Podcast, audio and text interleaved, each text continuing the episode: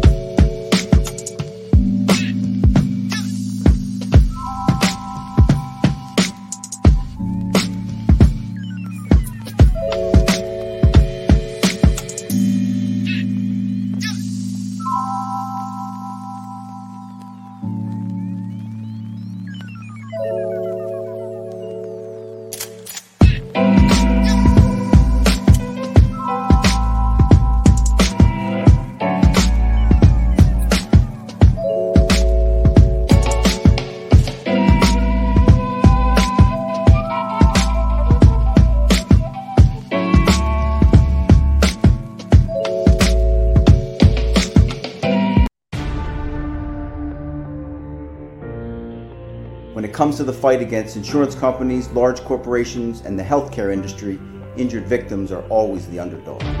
But that doesn't worry us. At Messa Associates, we're an injury law firm from Philadelphia, and we come to fight. Our clients know that they've got representation with a chip on its shoulder, and it's the same chip that makes Philly the toughest city in the country. Call 215 568 3500 or visit us online at messalaw.com. Messa Associates, toughest injury firm in Philadelphia.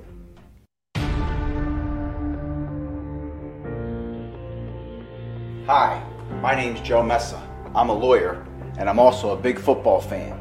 I'm a 25 year Eagles season ticket holder, and there's a new post-game show in town. Welcome to the live post-game show with Derek Gunn, Mark Farzetta, Devin Caney, John McMullen, and the best right tackle in football, Lane Johnson.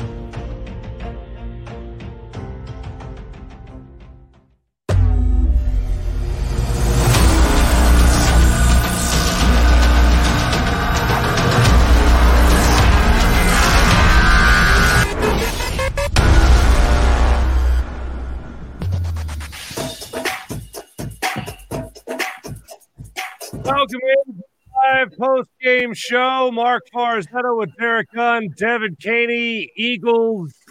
that happened badly Monday night. Welcome into all our viewers on 6abc.com as well as the Jakib Media YouTube channel. Plenty of meat on the bone, as they say, when it comes to a loss like this. By far, only three games into the Nick Sirianni era. This is the worst one. One of the worst Eagles Cowboys losses I can remember when it comes to especially a game being in prime time. Ah, well, thank goodness for the good people of Ocean Casino Resort, where you could book your next weekend at Ocean Casino Resort and go for the win. Ladies and gentlemen, we'll need a vacation at Ocean Casino Resort in the not too distant future to help kick this loss. Gunner, Devin, who wants first crack at this embarrassing loss in the next Sirianni era? Well, because I'm a gentleman, because I'm a gentleman, ladies first. Wow. Thank you. Thank you, Deegan. Uh, well, first of all, if you're tuning in, I'm already looking at the comments. So drop how you guys are feeling, which I'm sure is just as good as us. Uh, that game was extremely painful.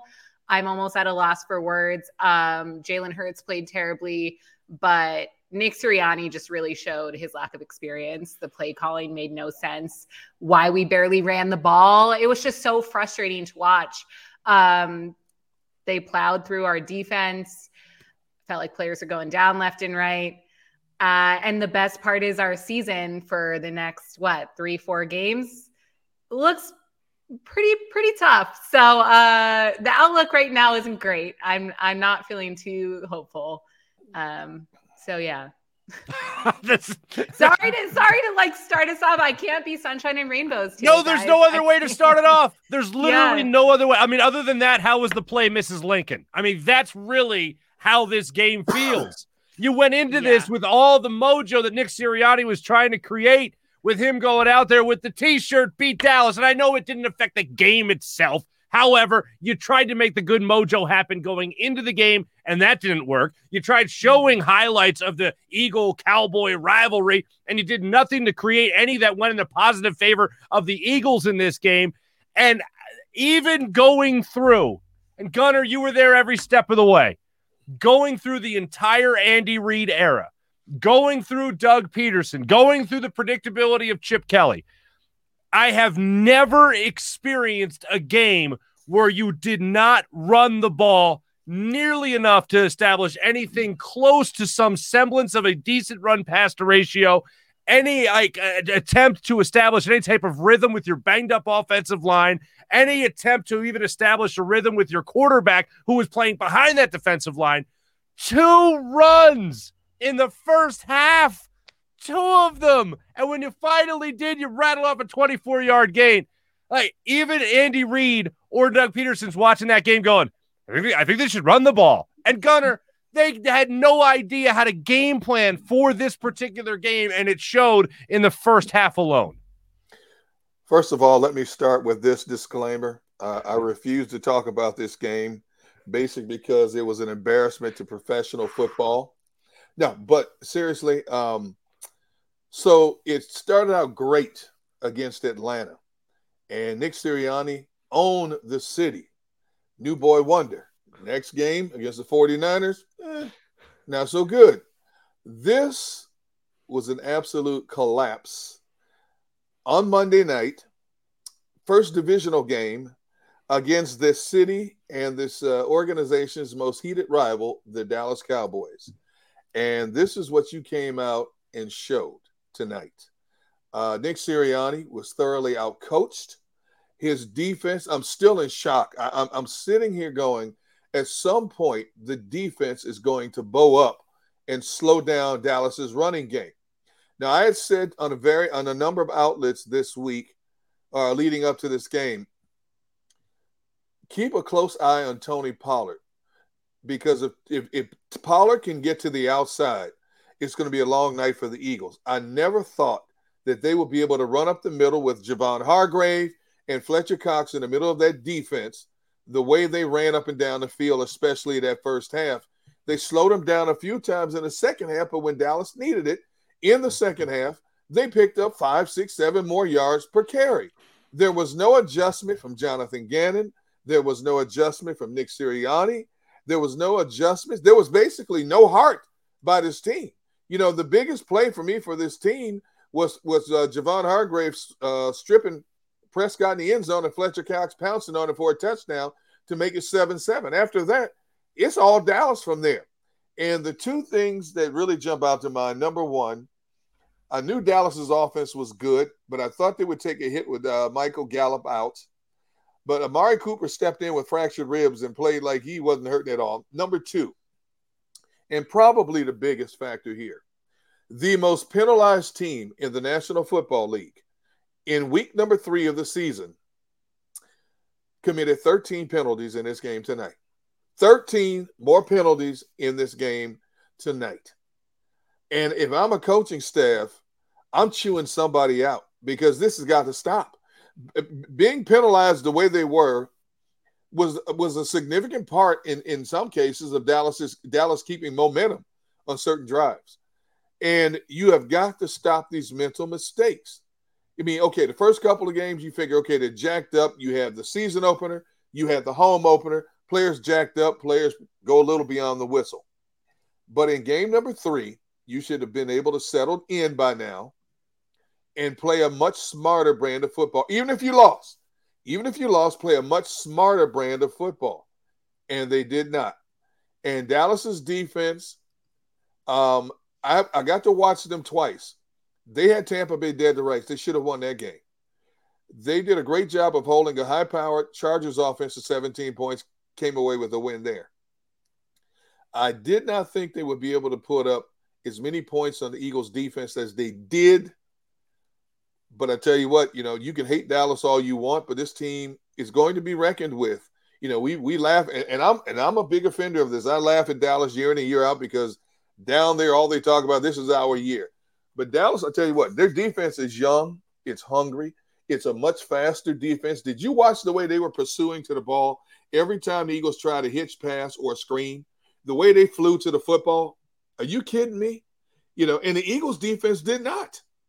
And I just I just don't get how can you not be this prepared? So in a span of 15 days, a span of 15 days, Nick Sirianni has gone from the highest of highs. No, he's gotten his first career win, his first career loss, and his first career embarrassment in prime time.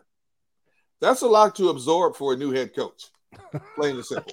well, I guess he just wants to check a lot of things off the box in the oh, early days of his coaching oh, career. Oh, he, oh, he did. Oh my goodness, did he ever? But I, let's go to those 13 penalties because I know we're going to talk a lot about the run, and hopefully we'll be joined a little bit later by Lane Johnson from Dallas. Hopefully he'll be joining the show. We'll also be joined a little bit later in the show by John McMullen, uh, who will be live from the stadium as well, and Jeff Skversky of 6ABC. He'll be joining the show a little bit later as well. We'll talk a lot about the run when it comes to that. But as far as those penalties, doesn't that immediately go back to coaching? Because when you look at what happened in the first preseason game, for instance, one of the takeaways we took away from that was this that it was a it looked like a team that was disciplined. They didn't make a lot of mistakes. It was clean through the first half. We said, okay, maybe they got a good grip on all of this.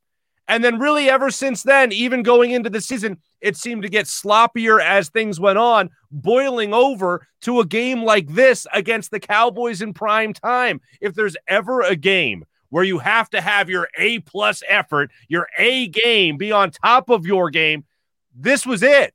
And they did exactly the opposite of that, whether it was penalties, whether it be dumb, whether it be false starts, whether it be holding when the offensive line was depleted, or whether that be the actual game plan itself of just I mean, I, I can can you can you say they abandoned the run when they were never actually running the ball?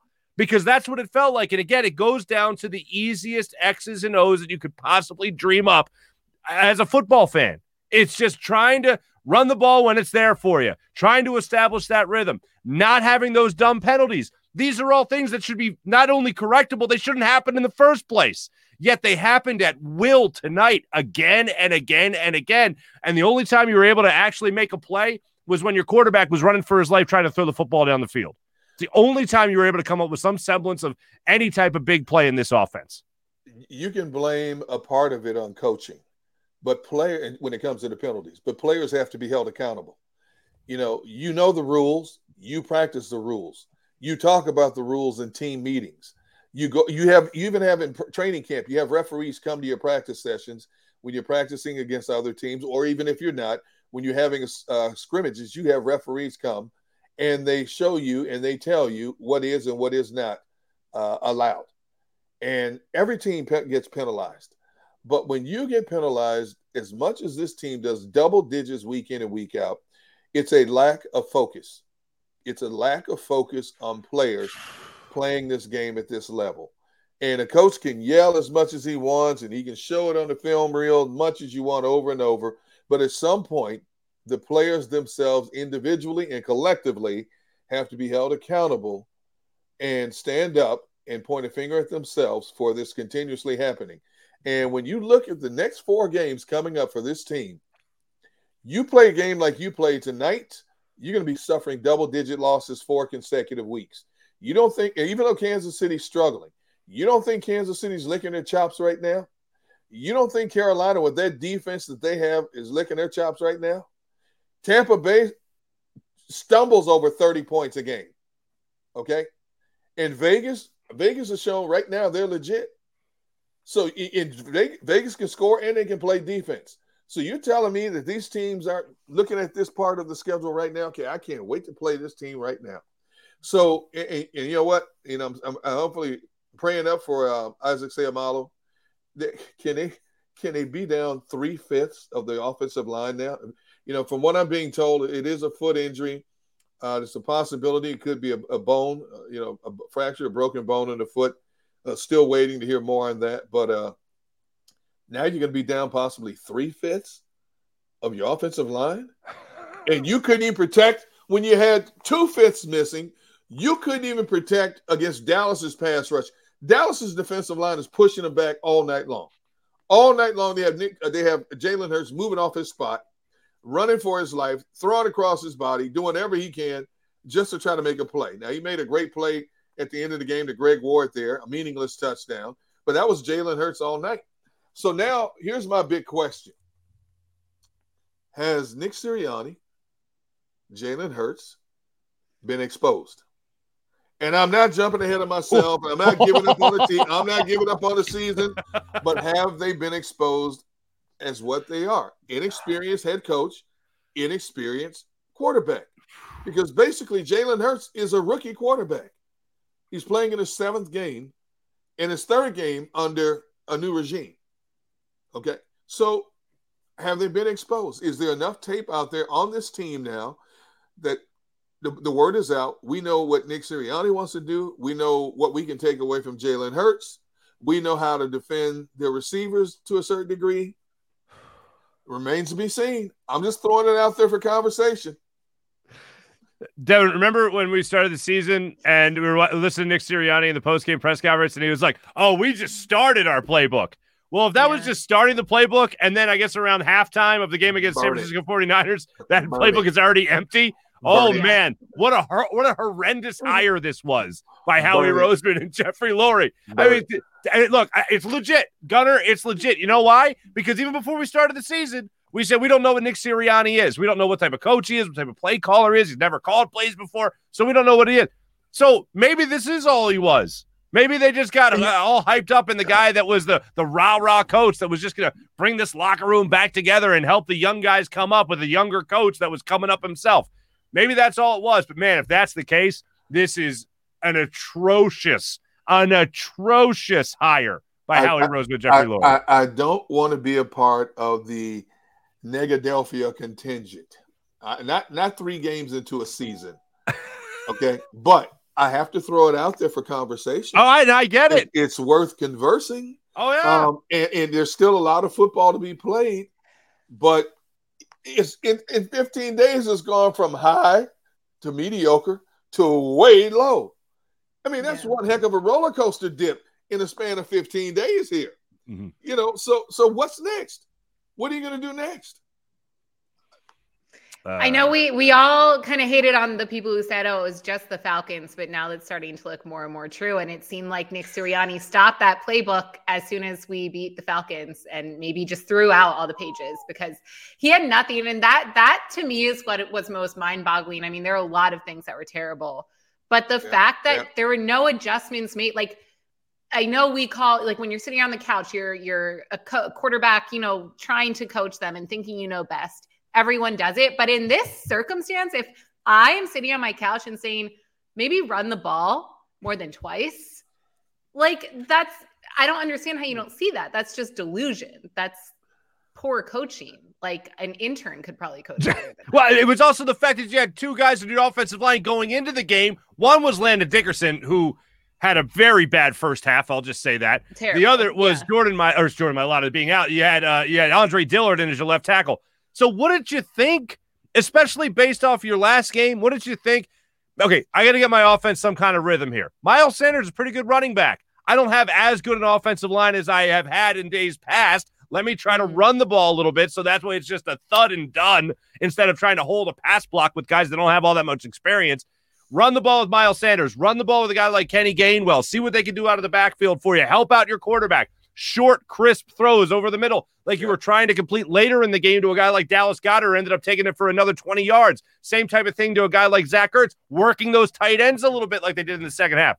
You saw none of that. You said, mm-hmm. nope, this is the game plan. We're going to stick with it no matter what. It was like the first 15 plays were not only scripted, they were scripted in stone with no adjustment. And whatever was scripted in that stone was a bad idea to begin with. And they did not get away from that. They stayed with it the entire time, despite the fact it wasn't working. I still can't get over the, the two runs is just something that is just I am baffled uh, by. I am absolutely baffled. like Miles Sanders is not our only option here either. Right. Like right. it's not like, oh, you know, Sanders isn't no. working. Gainwell, like there's so many other things they could have done. And they also, I think it was the very first drive through that completion to Dallas Goedert.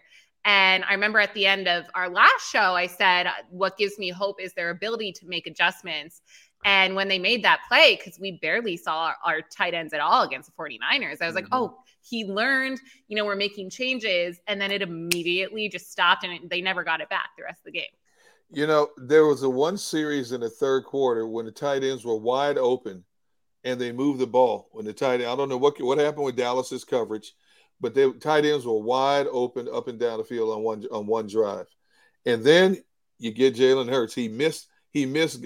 I believe it was Goedert wide open in the flats. In the very next play, Trevon Diggs steps in front of, um, I believe it was DeVonta Smith, and takes it to the house on a pick six. Yeah. See, it's the little things, the little details that separate winning from losing. You know, but the the better teams find a way to overcome the little miscues that they have.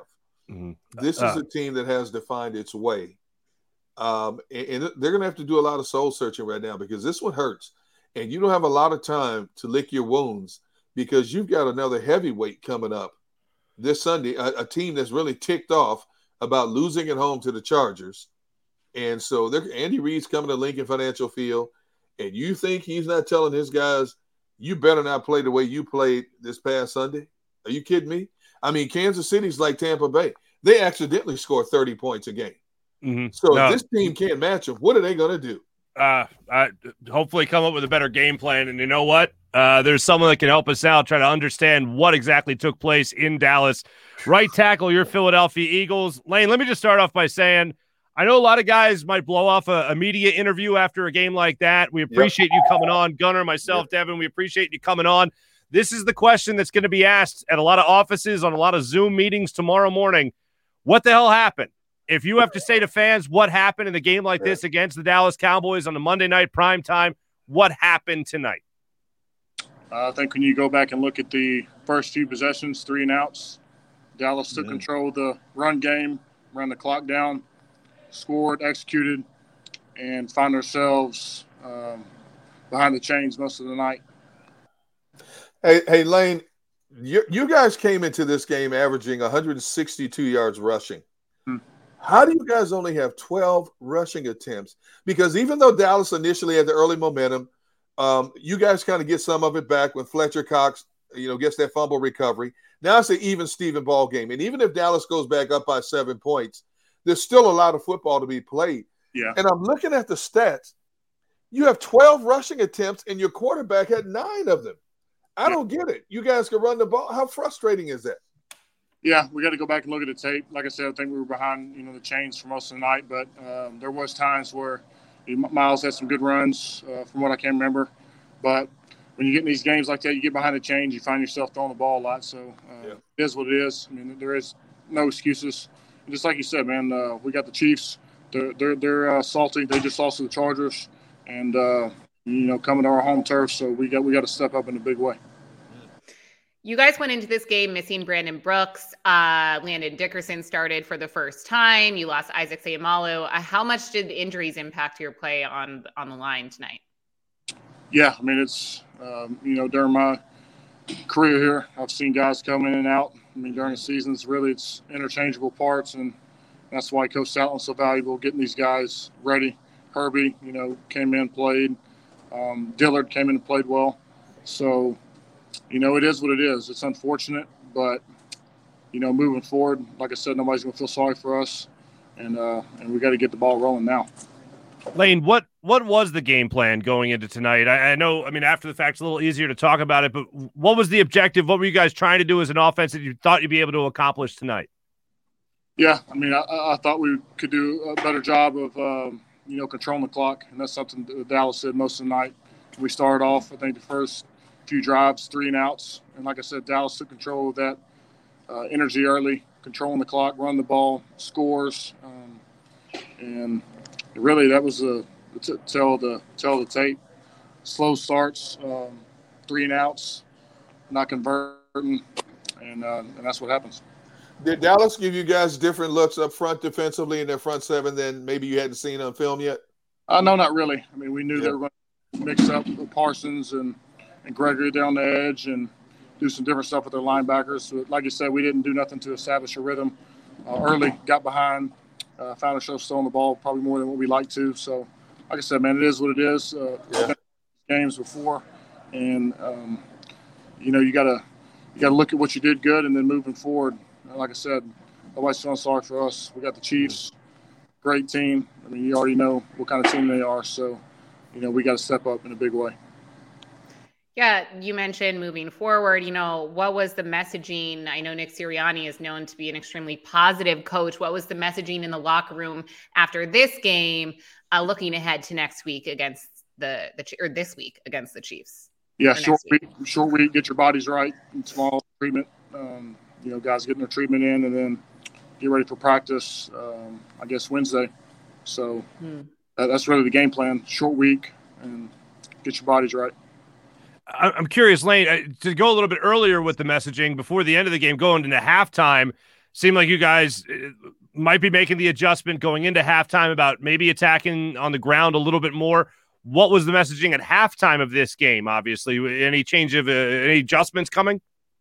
Start off fast, and I, I believe is that the one where uh, on DeVonta slip and he got the interception. I can't. Yeah. So little things like that uh, make up big things. So um, you know, we would like to get the ball back and go down there and score, and maybe a different, uh, different ball game, different interview tonight. But you know, that's how it is, and uh, you know, when you don't execute, that's, that's this is what happens. Hey Lane, you guys went into this game as the most penalized team in the NFL. Mm-hmm. You had 13 more penalties tonight. Yep. Uh, as, as, a leader on this team, and as leaders on this team, mm-hmm. do you guys step up at this point and say anything to your teammates? Do you let the coaches handle it? How do you approach a situation like this? That's really the players. I, I can I can say for myself, two holding penalties there at the end. I don't know if I agree with them, but I can yeah. say uh, if you go back and look at the tape most of the night and, and go watch uh, set lines, blocking. Uh, if I could have those two plays back, I'd say it was an excellent game. But um, you know, whenever gets late in the game and you got to have it. Stupid penalties. I've, I've, been a part of that in the past, you know, the 1st mm-hmm. week and then and then now. So uh, it starts with me and everybody else, and and you know we'll go back and watch the film and and that's that's one thing we do. We, we do we go back and watch uh, every every play, yeah. good, bad, or indifferent. Um, put the number on the screen, uh, what you did wrong, and uh, that's really um, you know what we do here, hold people accountable. So it starts starts with the guys up front, me. How was Jalen uh, Jalen Hurts after the game? Same. I mean, really moving on to next week. I mean, we'll, uh, we'll have a little bit more conversation Wednesday to kind of go over the tape. I think tomorrow's off day treatment, and then Wednesday go in analyze the tape, and then get ready for the Chiefs. So, like I said, week. But uh, as far as Jalen's concerned, I mean, consistent. I mean, nothing. He never gets rattled ever. Uh, how about Landon Dickerson playing next year? I know you always got to go back and look at the film, but how was he communication wise as the game went on? A lot better, a lot better this week. Mm-hmm. Much improved. So uh, when you get young players like that, each game is like bars of gold. Each play is because uh, you know those live reps. There's nothing that can take place for those live live reps, and I think he, I think he did well on, on the on the, the, games we had, um, making the twist, and uh, yeah. So I think he stepped up. Hey, Lane, I was told that there's a possibility that uh, Isaac Seumalo may have broken a bone in his foot. Have you had a chance to talk to him, and, can you tell us like w- uh, what his mood is right now? I, I, haven't even hit the showers yet, D Gun. Oh, my bad. Okay. I just got some tape, tape off my off my hands, and, and that's really it. So I, I don't know the the situation behind it all, but I guess we'll know more tomorrow. Look at you, man! You came right out here to us before you took a shower, man. You know what? See, that's that's why I have the utmost respect for that guy right there. Uh, Lane, uh, me too. Lane, I got to ask you this just as, uh, one fun one I got to get in here, man. Uh, Landon Dickerson on the mustache. Are you going to advise him to keep that or should he shave that off immediately? I thought he was Charlie Chaplin before the game. I didn't uh, I don't hate to, uh, to each their own. Maybe he needs to big burly beard off. It's not looking too good. So understood. Lane, uh, obviously, we hope you guys bounce back next week. We'll yeah, all be man. pulling for you. We really appreciate you coming on with us. Thanks for doing that, and uh, thanks for uh, helping us understand yep. exactly what was going on in the football field, man. All right, man. Stay healthy, brother. Appreciate it. Lane Johnson joining the live post game show from Dallas after a, you know, to put it lightly, extremely tough loss and uh, we are presented by Ocean Casino Resort. Book your next travel weekend at Ocean Casino and go for the win. That's Ocean Casino Resort. Thanks again to Lane Johnson. Coming up a little bit later, uh, we're going to be joined by Jeff Skversky of 6ABC and John McMullen, who'll be from Dallas as well. More live post game show with yours truly, Mark Farzetta, Devin Caney, and Derek Gunn when we return in a few. Go for the midnight dares. Go for the memories. Go for the view that goes on forever Go for the bubbles in your bathtub and in your drink. Go to bed whenever you want. Or don't. Go for him. Go for her. Go for the win. Go to Ocean Casino Resort. Book your trip at theoceanac.com. At Stateside Vodka, every new customer gets the world's best rocks glass. Free. What's that? Uh, a rocks glass? You're telling me that bottle is cut in half? You could say that. Holy shit. Glasses for cocktails, right? It's for this, this, this, and that. Is the length of the glass equal to your. You betcha. But is it made out of. Glass? Yeah, okay, but is the rip. Smooth? Will you stop doing. That? I'm the professional here. And you're telling me I can get one of these glasses for free? That's right. One free rocks glass per customer with each first time purchase of stateside vodka. All from the company that's highly awarded. Zero carbs, zero sugar, and deliciously tasting vodka. So good, it just disappears.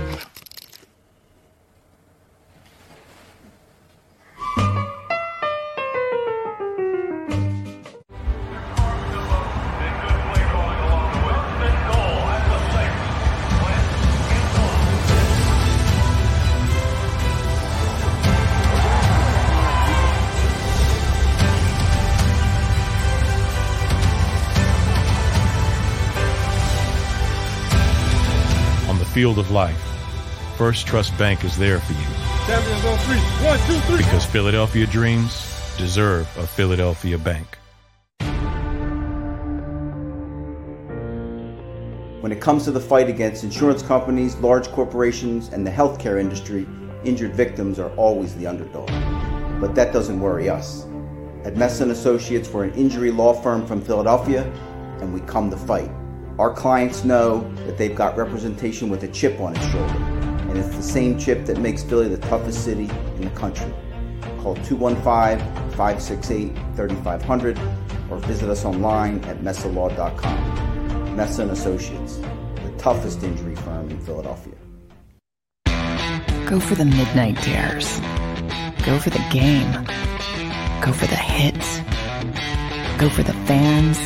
Go for the win go to Ocean Casino Resort. Book your trip at theoceanac.com.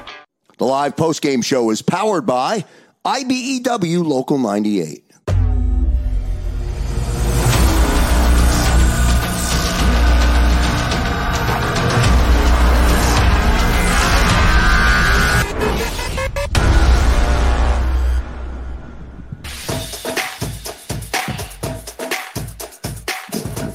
Welcome back to live post game show, 6abc.com, as well as the JAKIB Media YouTube channel. Derek Gunn, David Katie, Mark Farzetta, Lane Johnson just joined the show, where he said they tried to start with a little bit more momentum in that second half. Unfortunately, an interception happened. It was Jalen Hurts' second interception of the game.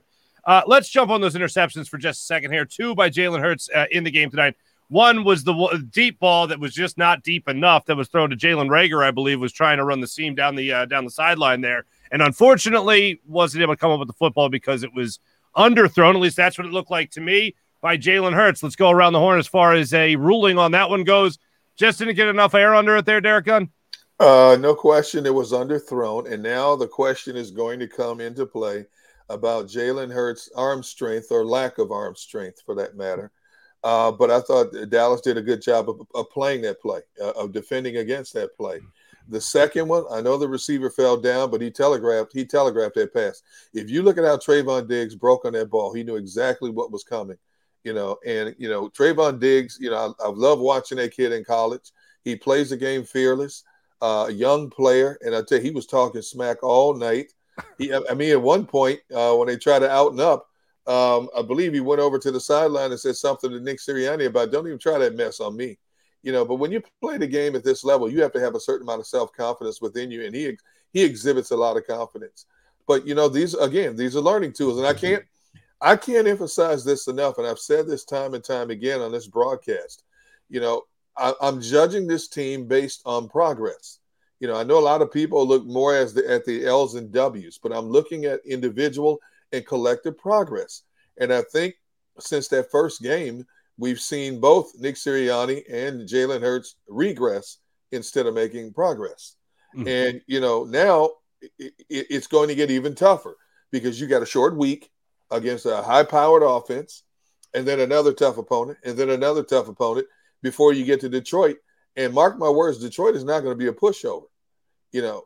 And so you better hope number one you can stay healthy because now we're looking at more injuries. I mean, a lot of teams are getting hurt. Now you you lose another lineman. Now your confidence has been rattled. Now you're going to have the entire city questioning you as a play caller, as a quarterback, mm-hmm. as a team, as a defense, so on and so forth. Seen it time and time again in all my years of covering football. How do you respond to this adversity now? First of all, don't wear another beat anybody t-shirt, even though it's all fun and games. Don't don't do that. You know, I've always said if you need a, a, extra motivation as a player in the National Football League or any professional sport to get to get jacked up to play a game, then you're in the wrong profession. And for the most part, players don't need. But some players take that stuff to heart. And I guarantee you, the Cowboys were sitting on this, you know, beat Dallas T-shirt stuff. You know, for whatever the case may be, they they, they probably put it up on their lockers, circulated it, and I know the, I know the media down there, you know, blew it up, you know, all week leading up to this game. But see, that's another learning. That's another learning tool. You know, be careful of what you say, what you wear, how you do it, when you do it, where you do it, because in this in this social media world we live in today where nothing is secret anymore, you know, by the time the, the story is told 20 times later, there's 20 different versions of the story. Okay. And so you got to be careful, you know, take care of your stuff in house first because you got a lot of mess to clean up now in house instead of, you know, jo- making jovial, how do, I want to say, jovial ex- ex- expenditures yeah, you know, you know, so pick my word carefully. Yeah, I was like, what? What are you uh, cooking up over there? Whatever what it is, it's yeah. a negative one. Yeah. Why? Why? I'm negative now? No, I'm, being accurate. I'm, I'm accurate, man. How are we I'm supposed being, to be positive? Honest. I what? like. I'm trying to like, like I'm trying to leave Lane Johnson on a positive note after all this stuff that we just watched and asked him about. Yes. And like the only positive thing I was like, hey, that Landon Dickerson mustache was pretty wild. Like there's nothing that we can pull from this game that we go, oh, wait, no, hold on. Uh, uh, uh, Devin, I don't want to. Uh, Arryn Sip, Siposs. Yes, yes. That's the one positive. How my, about that punter? MVP. Yes, my MVP, Siposs the punter, my one bright spot. What? You know, when all hope is lost, we have the Eagles punter. This is what we got. This is why we played the 2021 season. This cannot be happening right now.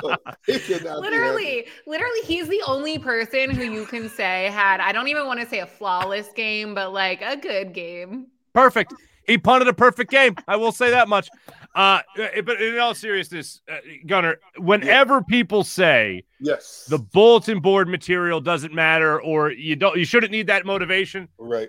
The thing that will always push that aside for me is the fact that I don't think the Eagles would have won a Super Bowl without the bulletin board underdog mentality that they boasted so frequently for two straight seasons. One they won a Super Bowl, the other won a playoff game with it. You're they right. love it. Like sometimes when these when these players compete, they need something that's different. Whether that's a coach doing the old standby, hey, you know those guys over there don't respect you. Oh, really, coach? I'm going to get them or it's something as simple as a dog mask, underdog, whatever it might be. They need that extra added motivation. It's it's a weird thing where they find that but, motivation somewhere, but, but, it works. And I'll say this: yeah. the Cowboys didn't beat up on the Eagles because of a t-shirt. They beat up on the Eagles because the Eagles were not prepared to play this football game. Their game plan was terrible. They were not well coached. They did not execute in the rare occasion there was a good play call. And I'll uh-huh. give you uh-huh. one example uh-huh. of a good play call. There was the rub route in the third quarter that they tried running, similar play to what they scored the touchdown mm-hmm. with DeVonta Smith in the uh, opening week against Atlanta. They tried running that same play. I believe it was uh, actually Jalen Ray or Quez Watkins on this play. that didn't quite get enough space going around the uh, the defensive back, and he got tackled after like a eight yard gain. Could have been a, a bro- could have been a play broken for 40 yards. It wasn't run totally properly, wasn't executed properly. It was a good play call, not executed properly. But for the rest of this game, it, they were just ill prepared. The third and one from, I believe, the 18 yard line of the Dallas Cowboys that they ended up running a play action on instead of just trying to run for the first down, and they threw it in the end zone, I believe, for their fourth touchdown or fifth touchdown of the game. That was, I think, because Nick Sirianni were a beat Dallas team. That was the run up the score type of play where they could have easily just run the football, kicked the field goal, and gone off the field without having a care in the world. But instead, they went with the play action and they tried to score another touchdown and they got it. That was the, I believe, let's stick it to a moment in the game for things that led up to the kickoff. When you have rivalry games like this, you always want to get a one up upsmanship. You know, I don't mm-hmm. care if it's high school, college, or pros. And you know, the team that's on the receiving end of it is like, we'll get them next time. But for that moment, you have that you have that advantage. So yeah, I, I know the Eagles are going to say, I can't wait to see Dallas in a rematch in our backyard later in the season. But for right now, Dallas stuck it to you. They stuck it to you in all phases of the game, no question mm-hmm. about it. I mean, they ran the ball. I'm looking at they ran the ball 41 times for 160 yards. Okay. 41 times. The Eagles running backs combined three carries. Three carries for 29 yards, and one of those carries was a 24 yard run. It's really going to be hard over the next hour and a half, I guess, to not continuously bring that up because it is the most glaring, obvious, uh, frustrating, infuriating thing we could talk about from this mm. football game. Because I, the fact that their offensive line was banged up and they threw the ball as many times as they did with a young quarterback as well is just beyond me. And one of your best playmakers is your running back in Miles Sanders, and they they chose to barely go to him in one of the, and so far to this point the biggest game of the year. Uh, real quick, uh, Devin, I do want to go back to this because we didn't get your opinion the the two interceptions. Well, the first one, the mm-hmm. deep ball to Jalen Reagor. The other was, uh, I believe, DeVonta Smith, where he fell down the route. What'd you make of those two interceptions there by Jalen Hurts? Well, I want to go back to my question to Lane that I know he's a stand up guy, so I figured this would be his answer, but about how Jalen was after the game. And he said he wasn't rattled. And something that I've said has stood out to me about Jalen in the first two games of the year, even though one ended in a loss, was that he seemed very cool, calm, collected, never seemed to lose his head. He looked rattled in this game. And I don't know if it mm-hmm. started after they after those first few drives in the first quarter or if it started when he walked into the stadium and saw how many people were there and it's a primetime game. You know, I don't know when that happened, but to me, he seemed rattled. Um, obviously didn't play well, threw interceptions. Like I'm just going back to the reasoning behind it. And that is that for me personally, and I know people in the comments don't yell at me, anyone watching, but I think that Jalen Hurts was just mentally not prepared for this magnitude of a game, which is an issue because he is an NFL starting quarterback now and he should be. But um, I think that he can bounce back. I'm less confident in the play calling making adjustments because we've seen that that clearly didn't happen. Mm-hmm. You, you, know why he was rattled? Be- because because he. What, what, wait, why are you laughing? You don't even know what I'm going to say yet. Oh, I, can, why did, that, did, did you're gonna, some... No, I, I know no. you're going to throw out some stats at me and say no, no because no, he sucks. No, no, because he sucks. Yeah, yeah no, I'm not going to say that. According to the Elias Sports Sports what? Bureau, because he sucks. No, uh, no, I was going to say because the offensive line wasn't there and he had to throw the ball every play. Well, yeah, that because, too. Because Dallas's defensive front was pushing his offensive lineman back into him almost every other play, and he had less time. He, he was off his spot. He, he he had very few opportunities where he could stay on his spot to uh, throw the ball, and then receivers weren't getting open down the field. He had to scramble for his life. So yeah, he, he probably was rattled because mm. the, the design plays blew up in a hurry uh, the timing routes in a lot of cases blew up in a hurry. Not because he sucked, Devin. I wasn't going to say that. No, you know, but because what? You know what, Mark? You're an instigator. You know, not, you even, you're an instigator. They're trying to predict. I like that Devin's trying to predict that you're going to say that well because he sucks. like I just like, yeah. for whatever reason. I don't forget, even use that forget word. which pick it was because which is sad to say. But there, I need to go back and watch. But there was one, and then they showed him on the sideline, and he turned to I don't think it was DeVonta Sirianni, and he said, "Yeah," and he said, "What happened?" Yeah, yeah. Like you threw it, you threw an interception. Like that's uh-huh. what happened. Yeah, and like he, uh, he, You know, people Sorry, on social ahead. media, people on social media, when I said, you know what, great anticipation, anticipation by Trevon Diggs. You know, some people said, oh, he fell down. Let me tell you something. If DeVonta hadn't fallen down, Trevon still would have picked that pass off the way he jumped that route. He still was going to be on top of that pass. The only thing that could have saved him was if DeVonta had tried to grab his arm and take, you know, knock the ball down to keep him from, from taking it to the house. Outside of that, that was not going to be a positive play for the Eagles. I don't care what happened. No, you're exactly right. And that particular play, Devin, was when DeVonta Smith did fall down. They went over to the sideline, and J- uh, Jalen Hurts was trying to figure out what had to what happened to him on that play. And I guess he just said he slipped. But that is the play that Gunner was also talking about, Right. where yeah, your receiver slipped, so it looks like the obvious thing is oh, receiver slipped. You can't do anything on that. Right. If you see Diggs, you if you go back and you watch, and they showed it wasn't necessarily all 22 angle, but it was an, uh, it it got everybody on the field.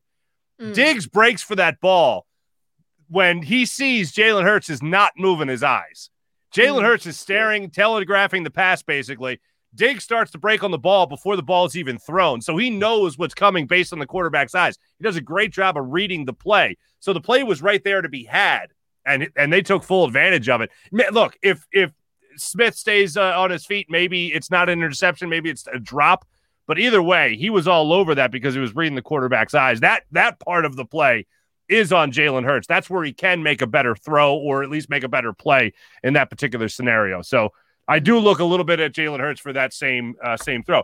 Uh, we have a first, guys. We have a first on the live post game show. What would that be?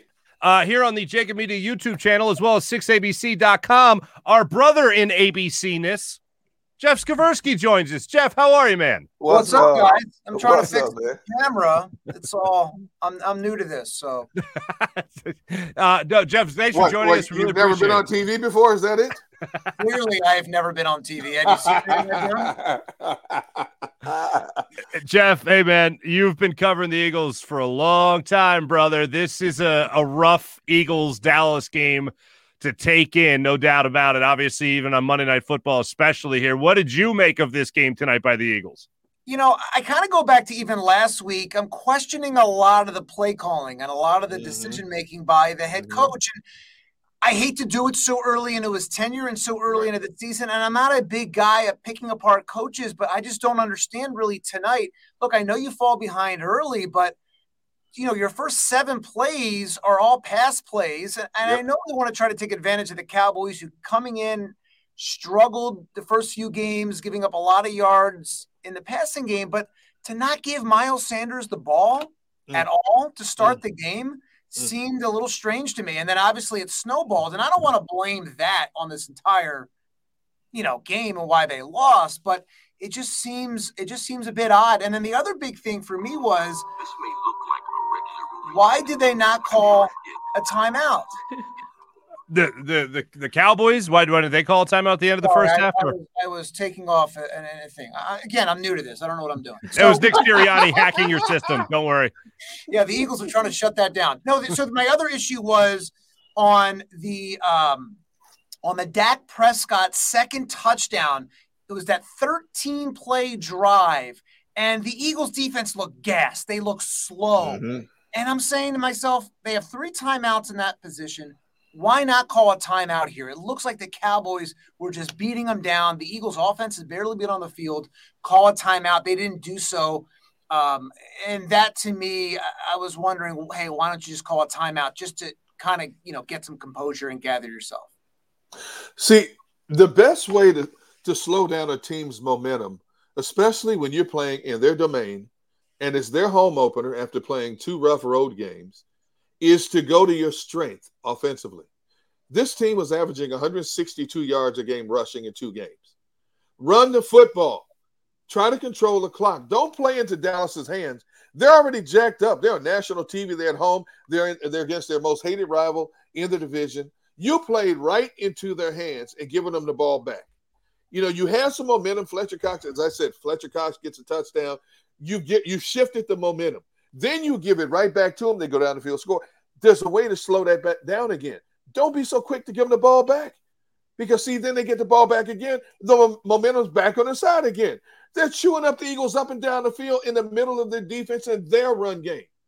Now they average they average 129 yards rushing coming into the game. You had 162 yards rushing. Uh, you had a pretty good running game overall But- against a but 49 team. But Derek, Yeah. a lot of that was Jalen Hurts, and Jalen Hurts going into this game led the Eagles in rushing. So I get that. But you have you have an electric player like a Miles Sanders. Swing pass, screen pass. I don't care what it is. Get the ball in this man's hands. He broke off one one run for 24 yards. Is that not a red flag? Hello? Put the ball in this man's hands. Give him an opportunity to do something. Why are you playing into the opposite? You coach scared. Basically, you're coaching scared. When you fell behind, you're on national TV for the first time. Spotlight's on you. You've been an assistant your whole career. Now the spotlight is on you. And you fail, you fail to, answer. It's only one game. It's week three. I get it. But this is a big one. And as we know in this city, people judge you harsh, more harshly than we do in other cities. You know, so he's going to hear about this all week. Now he'll stand at the podium and tell, "Oh no, I don't listen to the media." And as I tell you guys time and time again, when a player or a coach tells you, oh, "I don't listen to what the media or the outside noise is," that's a flat out lie. Because unless they listen to it themselves, or they have somebody close to them that's always telling them what's being said, they always know exactly what's being said about them in a, in a market. No question about it.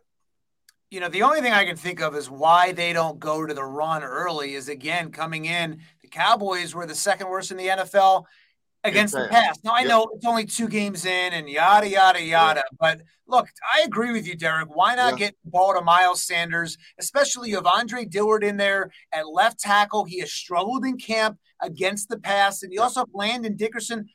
Look, I, I don't know. I'm, we're not in those meeting rooms, but you fall behind. But again, a- after the Fletcher Cox situation, and Yeah. he comes up with that touchdown, the third of his career. Why are you not going to the run there? And Exactly. try to also keep your defense off the field. And look what happened when you did give Miles Sanders the ball. He mm-hmm. exploded, right? And so, but for Miles Sanders to finish this game, and I know they're down by a lot, but to finish this game with only two carries, Embarrassment. insane. And at the half, at the half, they had only five rushes, the fewest in uh, I think since like 2008 or Yeah. 2009. I- I mean, and look, we always harp on why don't the Eagles run the ball, whether it was Doug Pederson or Chip Kelly or Andy Reid. I mean, this has been going on for years, but today seemed to really stand out. Yeah. Did he address that in the presser? I mean, I know you were probably just in there with Nick Sirianni. I'm assuming someone asked him about it. Did It was the first question. It, it, yeah, and so it was exactly the first question Mhm. was why did you not run the football a little bit more? Mhm. And it was about Miles Sanders. Hey, why does Miles Sanders only have two rushes? Did the game dictate that? And uh, you know, Sirianni kind of danced around it and kind of said eh, we have to be better there. But he did kind of say that the game dictated that to a point. And you know, I, I would disagree with that, especially to Derek's point, coming off that uh, touchdown by Fletcher Cox. Why not run the ball on that following drive? Yeah, I, I would disagree with that as well, strongly. I just, I, it think should be part of your would, game yeah. plan. Yeah, I, I, I- and, and I just think game plan wise going into this, knowing what you're going to be missing on your offensive line, I think the obvious thing to do is try to establish that rhythm, and you do that by running the football. You don't do that by pass, pass, pass, pass, pass. That doesn't establish an offensive rhythm overall, and it doesn't Right. help out your offensive line. Uh, Jeff, no, you're you're around the team uh, a lot, obviously, at the NovaCare complex. Uh, we could talk a lot about the Beat Dallas t shirt, and we've mentioned it more than once already. But overall attitude being around these guys is leading up to this game. Did you feel like this was more than just having a puncher's chance against the Cowboys, or did you get a feel that this team still had a lot of work to do before they went down to Dallas? I my feeling coming into the game was that the Eagles are going to win this game, and that goes to show you how much I know. Absolutely zero. So I thought they were going to win this game. I, I really did. I just sensed confidence around this team. I sensed it from Nick Sirianni. Um, and look, the last two weeks were not really, you know, they were ugly. Let- Let's not beat around the bush. They were ugly, and all the penalties they don't make Nick Sirianni look very good as a head coach to No. start his tenure. Most penalties by the Eagles ever in the history of the franchise to start first three games. Not a good look for a young coach, their youngest coach since Dick Vermeil. Uh, the guy is what, 40 years old. Not a good look so far. You know, an undisciplined football team is bad. And, you know, they're beating themselves. They did it again today. And, you know, maybe the issue is they look too good in the opener against Atlanta. I, you know, maybe they look too good and you're going, your expectations went from down here to all the way up here now. Perhaps. I always worry about that though. Whenever we win an early game, especially with like a new team where we didn't know what to expect and everyone was all excited, I kind of in the back of my mind, I was pleasantly surprised, but was also like, oh no, you know, we have a pretty tough schedule coming up. Is it just going to kind of crash from here? Um, I do want to ask you on the same lines of coaching. I know we're talking about Nick Sirianni and his play calling, obviously, but what about Jonathan Gannon? Because uh, I our defense was how be nice, politely, be nice, trash. Um, there you go. Horrible. now she's acting horrible? like me. Now she's getting more like D Gun now. but a lot of people have been applauding Gannon so far this season, and I want to get your thoughts on on how he's been doing as defensive coordinator. You know, when you go, I don't want to say pound for pound, but when you look at the Eagles defense versus the Cowboys offense, I mean, the Cowboys have explosive you know, explosive players. You look at everyone talks about Ezekiel Elliott, but what about Pollard? Yep. You know, they, he came into the game as their leading rusher, believe it or not. So they have that two back tandem. And then as the receivers, you can't match up with Lamb. I mean, you saw that on the what second play of the game, the yeah. yeah. catch uh, over Nelson. They the Cowboys are on another planet, in my opinion, as far as offensively and the talent and the explosive players you have. So look, it's early. I don't know what to expect from this Eagles defense. I like Slay in the corner. You know, he has the most pass deflections mm. in the NFL since he came into the league. I like the Eagles defensive line. Linebackers is always an issue for me in Philadelphia since mm. uh, Jeremiah Trotter's been gone. How long was that? You know, since the Axeman's been gone. But you know, in the safety situation, remember they don't have Rodney McLeod out there. He's still hurt, not ready to go with the knee injury coming off surgery. So I don't know. It's so early, and, and, I hate to be one of these guys that just judges so early. I know that's what we right. do, but I feel like you have to give it time. Um, you have to give it time, and you have a young quarterback, a young team, a young defense with an old defensive line, and I, I don't know. I don't know. My, my, my, biggest issue was not calling the timeout on that drive when they just mm-hmm. looked gassed. They looked mm-hmm. slower and tired, and they just needed a break. And they had three timeouts to burn, and that would have been a good spot. That's really my only, I guess, criticism from what I saw just, you know, tonight. Right. Uh, Jeff, great catching up with you, man. Thanks so much for joining us. Hopefully, make a habit out of this and talk to you after a few more Eagles games throughout mm-hmm. the season. Thanks for jumping on, my friend. Appreciate it. Hey, great seeing you guys. Is it what is that? Is that tequila behind you? You may need a little bit of that. that's some uh, that's some fine stateside vodka, my friend. Oh, I can spare a bottle. Hey, I don't know if you can tell. Hey Jeff, three of those bottles are empty after tonight's game, dude. Sounds about right. I started with nine bottles. Uh, Jeff, thank you so much, brother. Great seeing you guys. Thanks All for right, having me. Take great, care, dude. Great seeing you as well. Jeff Skversky, uh, sports anchor for 6 ABC, of course. And you know what, ladies and gentlemen, speaking of stateside vodka, check out the scroll below and use code JAKIB. That's J A K I B for 15% off a one liter bottle. Go to statesidevodka.com. There it is. There's the goods, folks. There's the goods. Statesidevodka.com. When we come back, we're going to head back to Dallas. John McMullen will be joining us to break down all the things that happened throughout the Nick Sirianni press conference, Jalen Hurts, and whatever was said in the locker room about this devastating Eagles Monday night football loss when we return on live post game show right here. Go for the midnight dares. Go for the game Go for the hits. Go for the fans. Go for the win. Go to Ocean Casino Resort. Book your trip at theoceanac.com. When it comes to the fight against insurance companies, large corporations, and the healthcare industry, injured victims are always the underdog. But that doesn't worry us. At Messa Associates, we're an injury law firm from Philadelphia, and we come to fight. Our clients know that they've got representation with a chip on its shoulder, and it's the same chip that makes Philly the toughest city in the country. Call 215-568-3500 or visit us online at messalaw.com. Messa and Associates, the toughest injury firm in Philadelphia. Go for the midnight dares. Go for the memories. Go for the view that goes on forever Go for the bubbles in your bathtub and in your drink. Go to bed whenever you want. Or don't. Go for him. Go for her. Go for the win. Go to Ocean Casino Resort. Book your trip at theoceanac.com. At Stateside Vodka, every new customer gets the world's best rocks glass. Free. What's that? Uh, a rocks glass? You're telling me that bottle is cut in half? You could say that. Holy shit. And you're telling me I can get one of these glasses for free? That's right. One free rocks glass per customer with each first time purchase of Stateside Vodka. So good, it just disappears.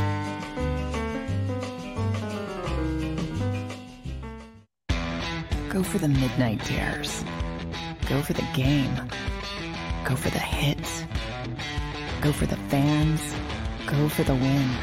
Go to Ocean Casino Resort. Book your trip at theoceanac.com. The live post-game show is powered by IBEW Local 98.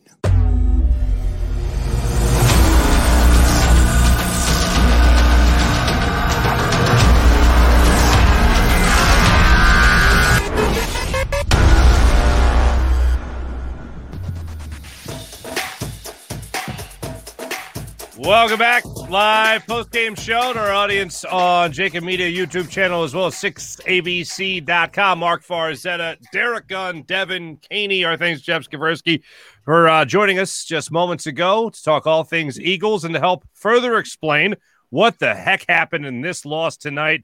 Prime time, Monday Night Football. John McMullen joins us, and the great John McMullen is presented to us by Messa Law and Associates. Need a tough injury lawyer? Call Messa and Associates. John, what is the word from the locker room and the post game press conferences?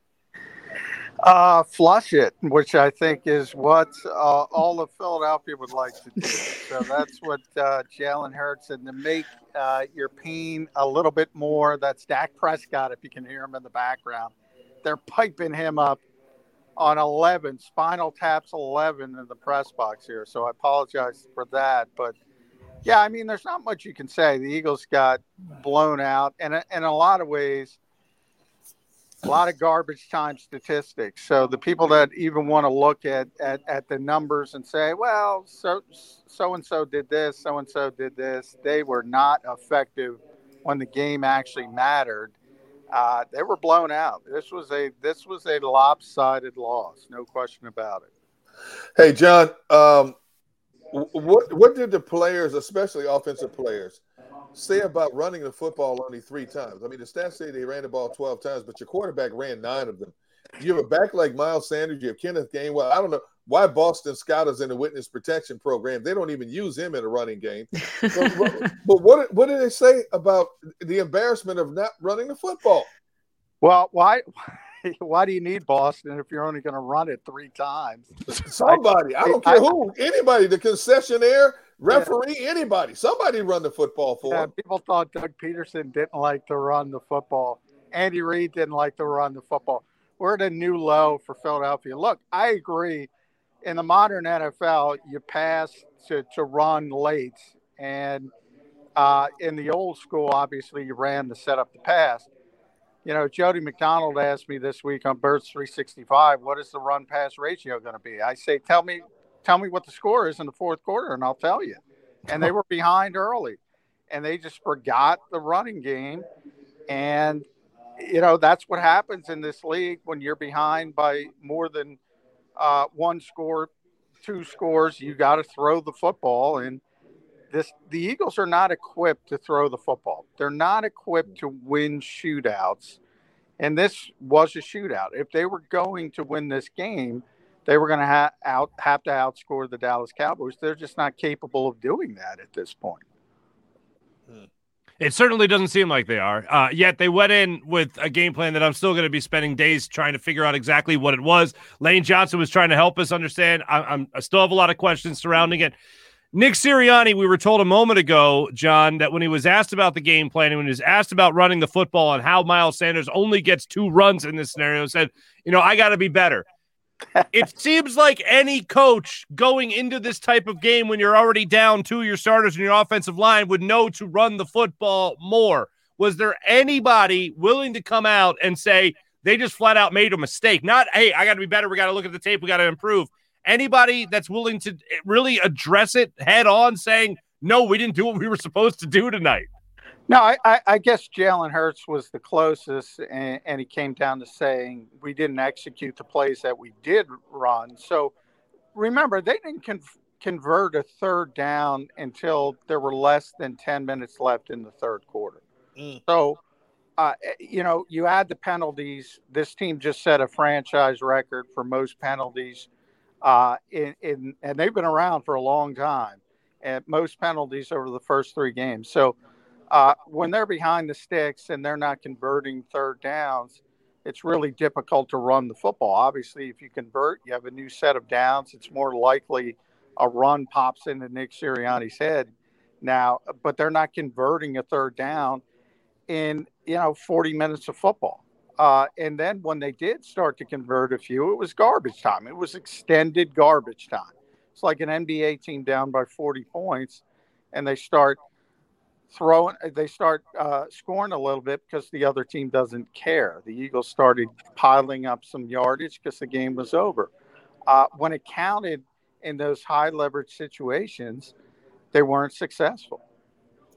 Hey john uh, i posted something a, comment i made here on twitter uh, I, I made on this show was posted on twitter and i know it's only week three but i'm going to ask you and see what your thoughts are. Have nick sirianni and Jalen Hurts been exposed?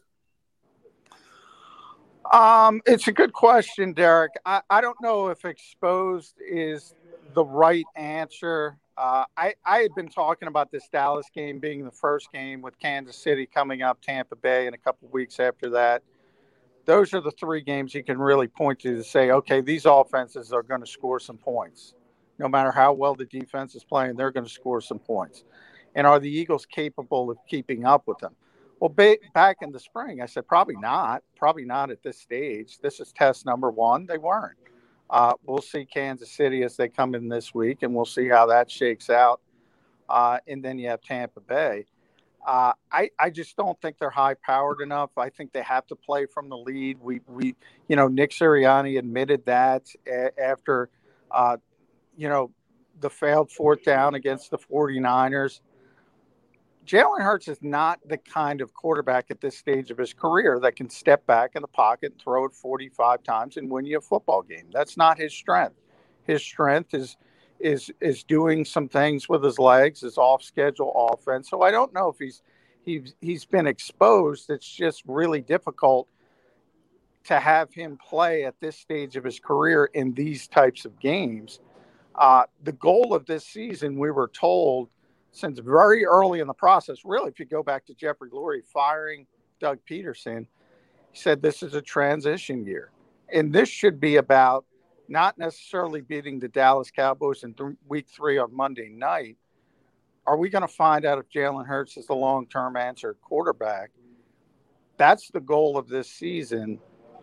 And I don't know the answer to that. I don't I don't think any of us know the answer to that. Um, but they have to figure it out and they have to let them go through these types of, of learning cycles to figure that out. Do you think that tonight was a, you know, anomaly for him? I mean, I'm like you mentioned our schedule moving forward. It's terrifying. And you know, Philly fans, I'm where you know you're sunshine and rainbows, John. So I'm just going to keep it positive here. Uh, and you know, Philly fans, you know, when we win game one, we're going to the Super Bowl. When we lose two, especially tonight, we suck. We're never going to win again. We're going one in 16. Um, where do you fall on that spectrum? And what do you have to say to fans who are calling it on Jalen Hurts and saying that he's never going to be QB1? Was tonight just a particularly bad game for him? Yeah, you know, I, I think it is extremes. It is overreaction. It was an overreaction in week one in a positive fashion. It's going to be an overreaction in week three in a negative fashion. I will say, you know, critics of Jalen Hurts have said early in the process that he he he doesn't have really NFL top level accuracy, and for people who uh, doubted those critics and doubted people like me, put on this film and watch the accuracy. This is what we're talking about: the ball placement in this game was really consistently bad. Um, can he improve that? You know, Josh Allen did it in Buffalo. Um, there aren't a lot of guys you can point to that have done it in a, in a in a successful fashion, but there are people that have done it. It looked like Jalen was on the right track early in the season, but against Atlanta, they were all short throws. It was all sort of to gain confidence for him. And I thought it was a, a really smart game plan early for Nick Sirianni. And since then, he tried to take advantage of San Francisco because they were down their two starting corners. And in this game, he kind of knew he was going to have to outscore the Cowboys. And from that first underthrow to Jalen Reagor, and that was badly, badly underthrown it was just a bad night for Jalen Hurts. And, you know, to his credit, he said, flush it and move on. That's all you can do. Well, so it say Jalen Hurts had had a great night and he had hit all of his targets. Would we be praising Nick Sirianni's game plan? Uh, that's tough. That's tough to answer, Kevin, because I don't know what his game plan was because it was so unsuccessful. Um, yeah. Through the first, you know, two and a half quarters, really. Uh, and then I, again, the the the stats started to pile up a little bit when it didn't matter. Uh, but the first half and into the third quarter, because I thought Mike McCarthy gave him a break when he, he really badly mismanaged the end of the first half. Yes, he did. The Eagles had about a they had like a second and a 31. I think it was second and 31 he had two timeouts. He didn't use them. He had a chance to put his his shoe on their throat and just end the game right there.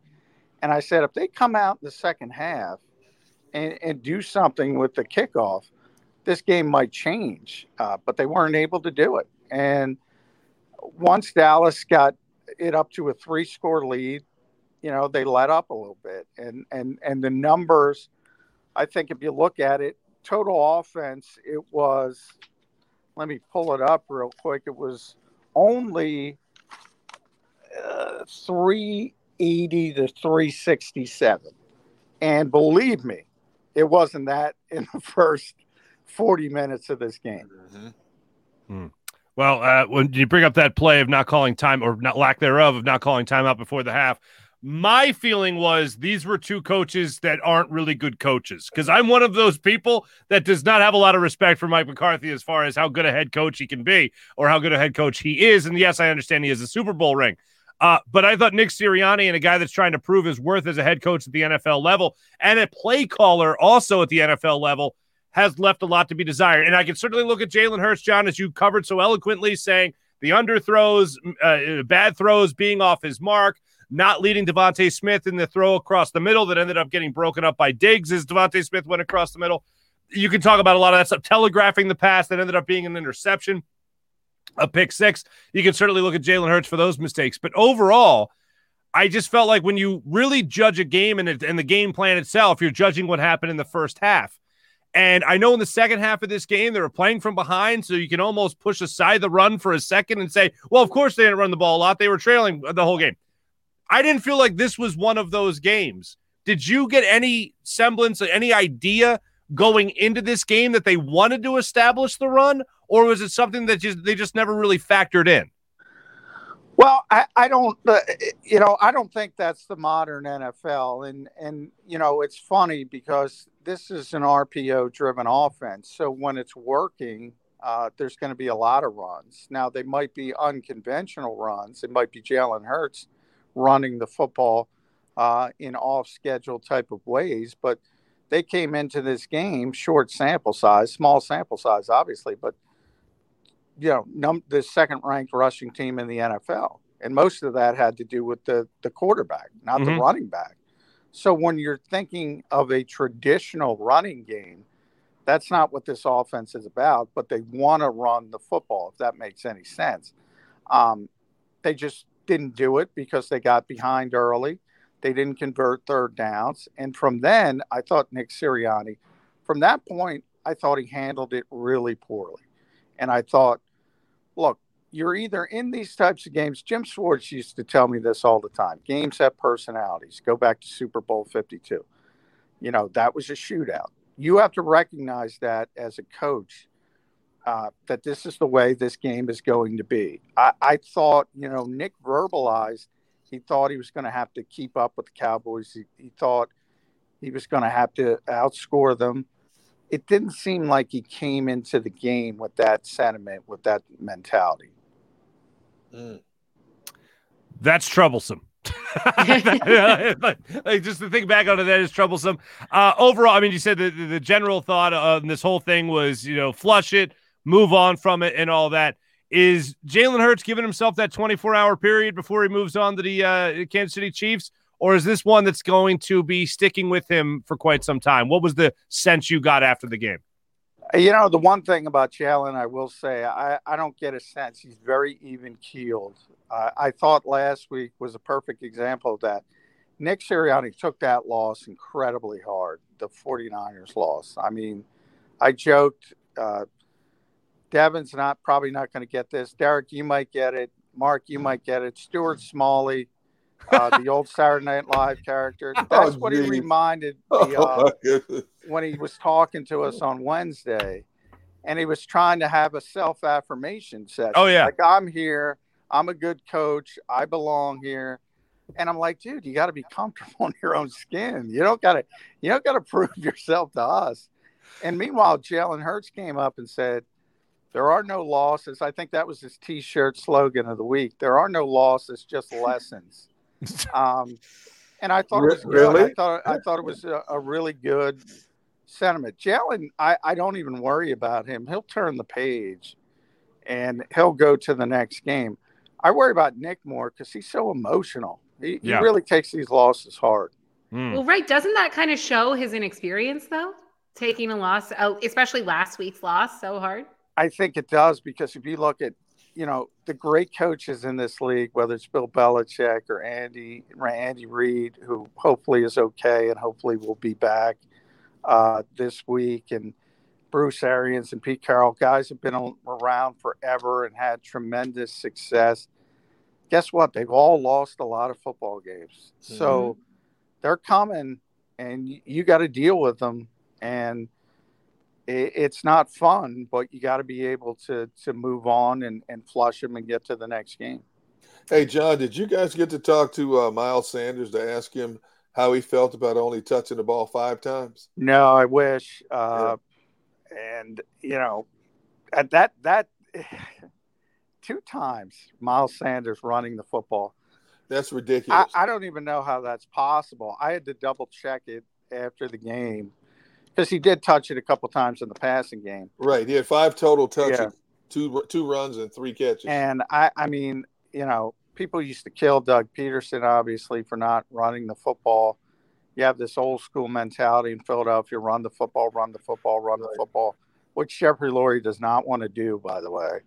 But nonetheless, I mean, this is a new low for Andy Reid, for Doug Pederson, to have your lead back, who's a pretty good back, run it only two times, even in this type of blowout loss, is just not acceptable. Yeah, uh, John, uh, you and I think very much alike, which in a, in a way it worries me.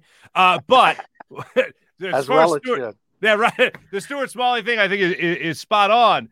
I am looking. I I think Miles Sanders is an extremely talented running back.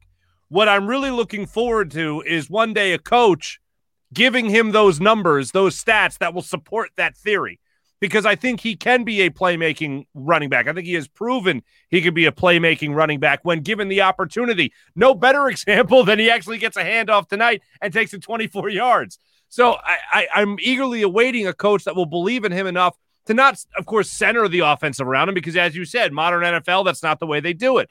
But if Nick Sirianni is really the type of guy that is going to coach to the players that he has and not fit those people and wedge them into his scheme, then maybe the RPO game, maybe that ain't it. Maybe actually handing the ball off, maybe something very simple, handing the ball off to a guy like uh, Miles Sanders would actually benefit this offense more.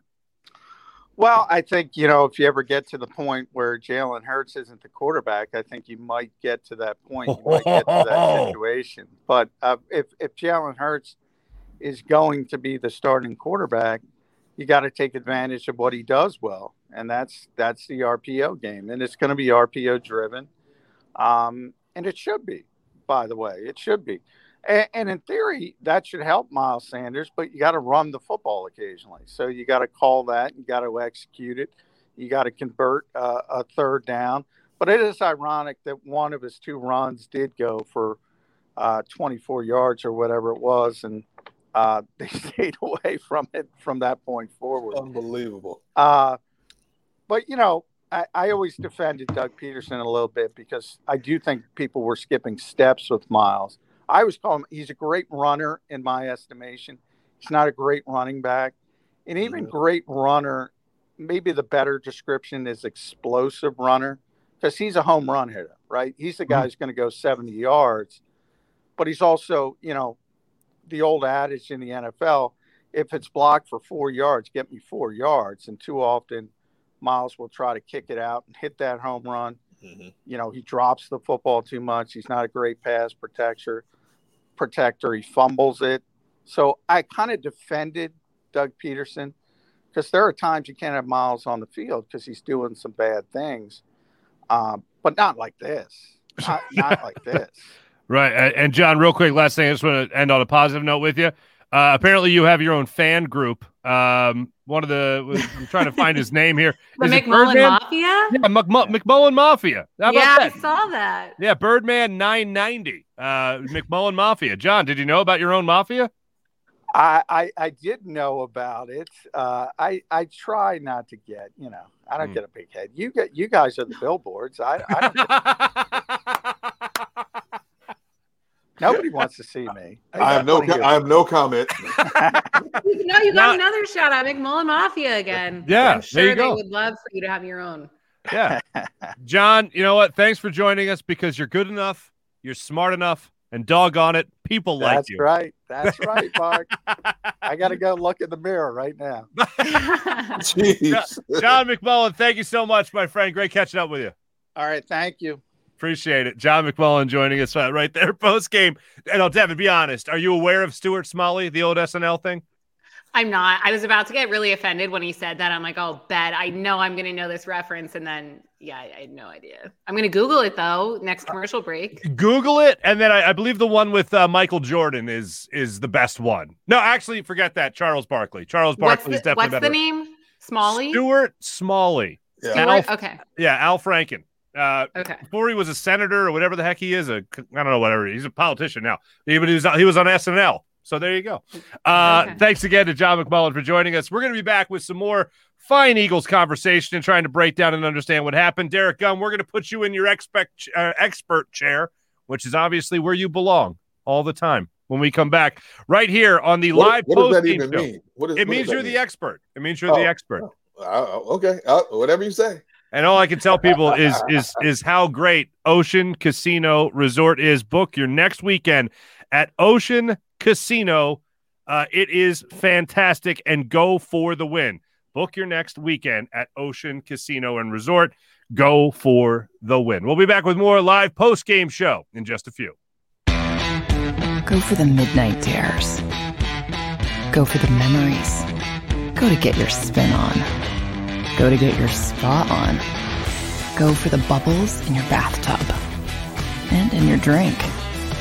Go for the steaks and the steak.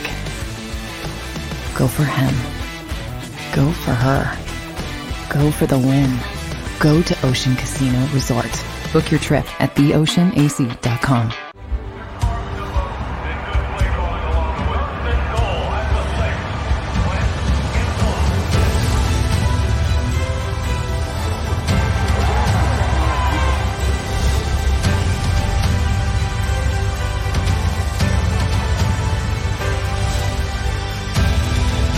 field of life, First Trust Bank is there for you on three. One, two, three. because Philadelphia dreams deserve a Philadelphia bank. When it comes to the fight against insurance companies, large corporations, and the healthcare industry, injured victims are always the underdog. But that doesn't worry us. At Messa Associates, we're an injury law firm from Philadelphia, and we come to fight. Our clients know that they've got representation with a chip on its shoulder, and it's the same chip that makes Philly the toughest city in the country. Call 215-568-3500 or visit us online at messalaw.com. Messa and Associates, the toughest injury firm in Philadelphia. At Stateside Vodka, every new customer gets the world's best rocks glass, free. What's that? Uh, a rocks glass? You're telling me that bottle is cut in half? You could say that. Holy shit. And you're telling me I can get one of these glasses for free? That's right. One free rocks glass per customer with each first time purchase of Stateside Vodka. So good, it just disappears.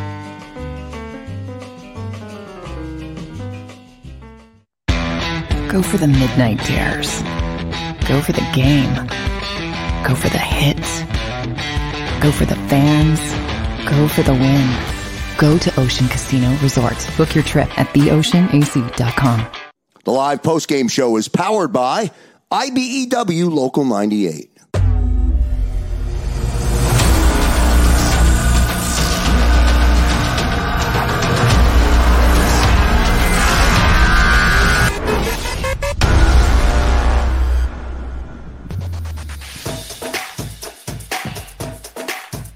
Welcome back to live post game show. Mark Farzetta, Devin Caney, Derek Gunn, trying to recap what happened to the Eagles tonight. The live post game show on Jakib Media YouTube channel as well as 6abc.com is fueled by Stateside Vodka. You can see the scroll below. Use the code Jakib, that's J A K I B, for 15% off a one liter bottle. Go to statesidevodka.com. Make sure you treat yourself with stateside vodka.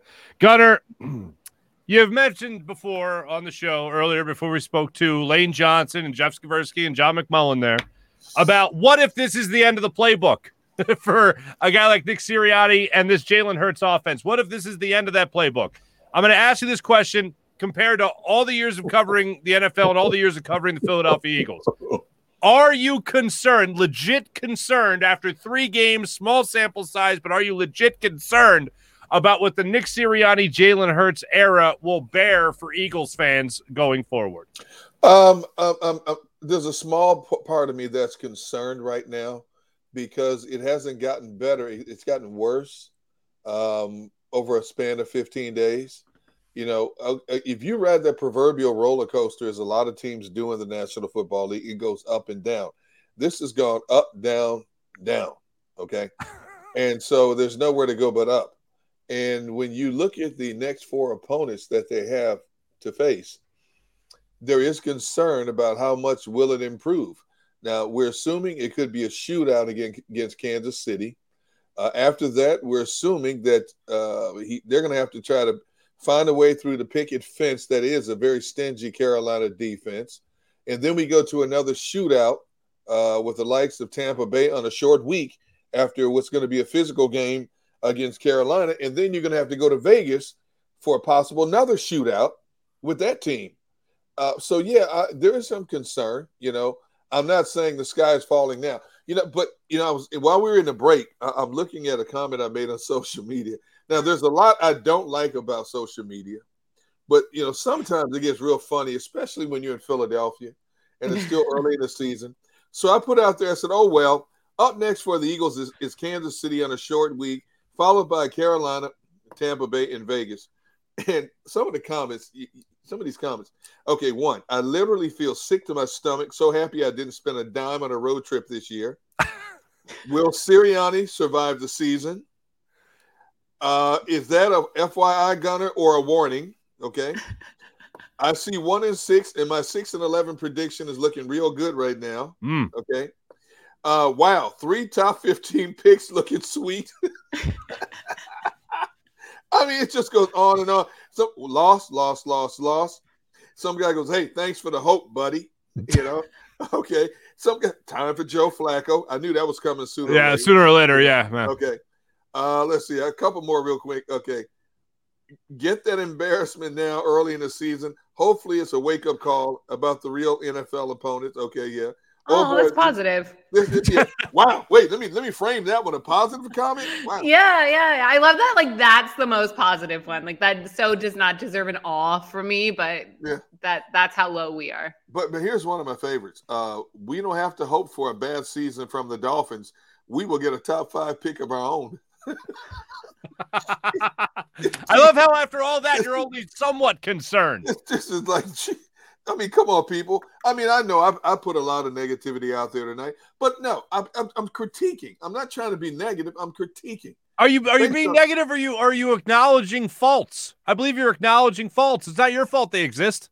Yes, yes, and yes. What do you Wait, want D, from me? D Gun, I, I have Yeah. to say, someone just commented, can someone teach Gunner how to stream the chats? Because you should see the comments that we're getting. I don't know if you're looking at them, but they're like No, I can't. What are they replies to your tweet. What are they saying? I mean, they they it's live. They've been going on. Uh, what do you guys want to say to Gunner? I can I can report them. There you go. Yeah, what do you want to say, people? Go ahead and But say it, it's a lot of just despair, a lot of calling for Gardner Minshew, Nick Foles, any quarterback really, you knew it other was coming. You Jalen knew it was Hurts.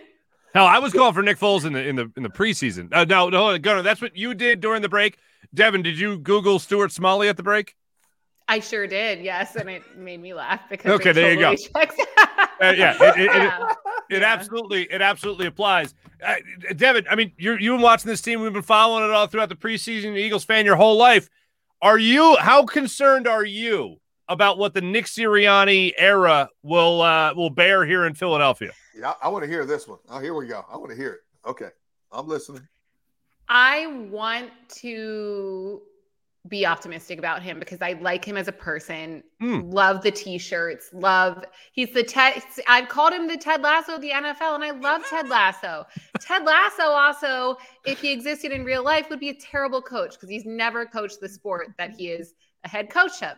And Nick Sirianni coached tonight's game like he has never coached a game of football before in his life, and that concerns me. So I'm negative. look i'm not i'm not gonna lie. Go i was concerned for this game. Like i kind of would try to be cautiously like well i don't know. It'll be a close one. But i kind you know when you just know i had a feeling that it was gonna be bad. And uh i just hope we aren't embarrassed for the rest of the season. Um You've already been So- embarrassed. You've already been in embarrassed on national TV. You can Right. I just hope it doesn't continue, right? Like I hope Kansas City, who's big mad, doesn't come in here Yeah. in less than a week and embarrass us again. And then like we just have a tough schedule coming up and um I just hope it isn't, you know, a completely hopeless season because that makes our our jobs aren't even fun when that happens, you know? Like you want to be able to talk about a team that's Right, fun to watch at least. Hey, Oh, yeah, um, sure. Hey, Devin, on your little your little chat thing there, have you Yes. gotten any comments that said, "Hey, tell Gunner he doesn't know what he's talking about"? Have you had any of those yet? No, everyone loves you. Literally Yeah. everyone's like, tell him we say hey. Those are all Tell family members. Those are family members. Oh, well, la- wait. Tell- Last week we did. the ribs are in the mail. La- now, if, so anyway, if anyone in this chat gets a rib before I get a rib, as long as I've known you, Gunner, I'm really upset about that. But I like how literally, Devin, we literally had Gunner's wife in the chat last week, bringing him his pumpkin spiced mocha Oh, yeah. latte, Oh, whatever, Oh, my goodness, yes. th- whatever that was. Uh, but yeah, That uh, uh, was the gym. I need, But- I need espresso right now, dear. if you actually have It is espresso in 1 your a.m. We're delirious. We all need D Gun's pumpkin spice lattes. we we do, we we all do. There, there's some people, you know, I hate to, hate to bring this, but you know, some people. I put out on Twitter, maybe it was two years ago, when I said, "Oh man, the fall is back," and I'm at Wawa, and I love pumpkin spice coffee is back, and some like, really, Gunner, really, you pumpkin spice, really? Of all Like, people, what is that supposed to mean? Yes, I like my pumpkin spice. Yes, yes, I do. Okay, we're off track here. I'm sorry, we're getting off track. No, I mean, I, I, between Ted Lasso and the pumpkin spice lattes, I think I feel like we're all uh, trying to put ourselves in a better better place. But no, Devin, you kind of hit the hit the nail right on the head. Uh, when it came to Ted Lasso, I was just, like in the show, his own show, he sucks as a coach. But then Yeah. again, to your point, it's a coach. It's he's coaching a sport he's never coached before, and at the professional level, nonetheless. As far as my concern from my first three games watching Nick Sirianni and what it could, if you take that and what's extrapolate and put it out over the next, you know, the rest of the season. What do you got? 14 games left in the season. Who's good at math? Uh, I am horribly concerned about what the future holds for this team. Now, yes, if you want to be optimistic, we, we should all want to be optimistic. But when you try to be that optimistic, you think back to that Super Bowl year and you go with Doug Pederson, week two, they go into Kansas City, who they're about to play. They run the ball, I believe, one time in the second half, and everybody to a man in the Eagles locker room said, We got to run the football. We got to run the football. We got to run the football. It helps the offense, helps the offensive line. You got to establish them, got to run the football.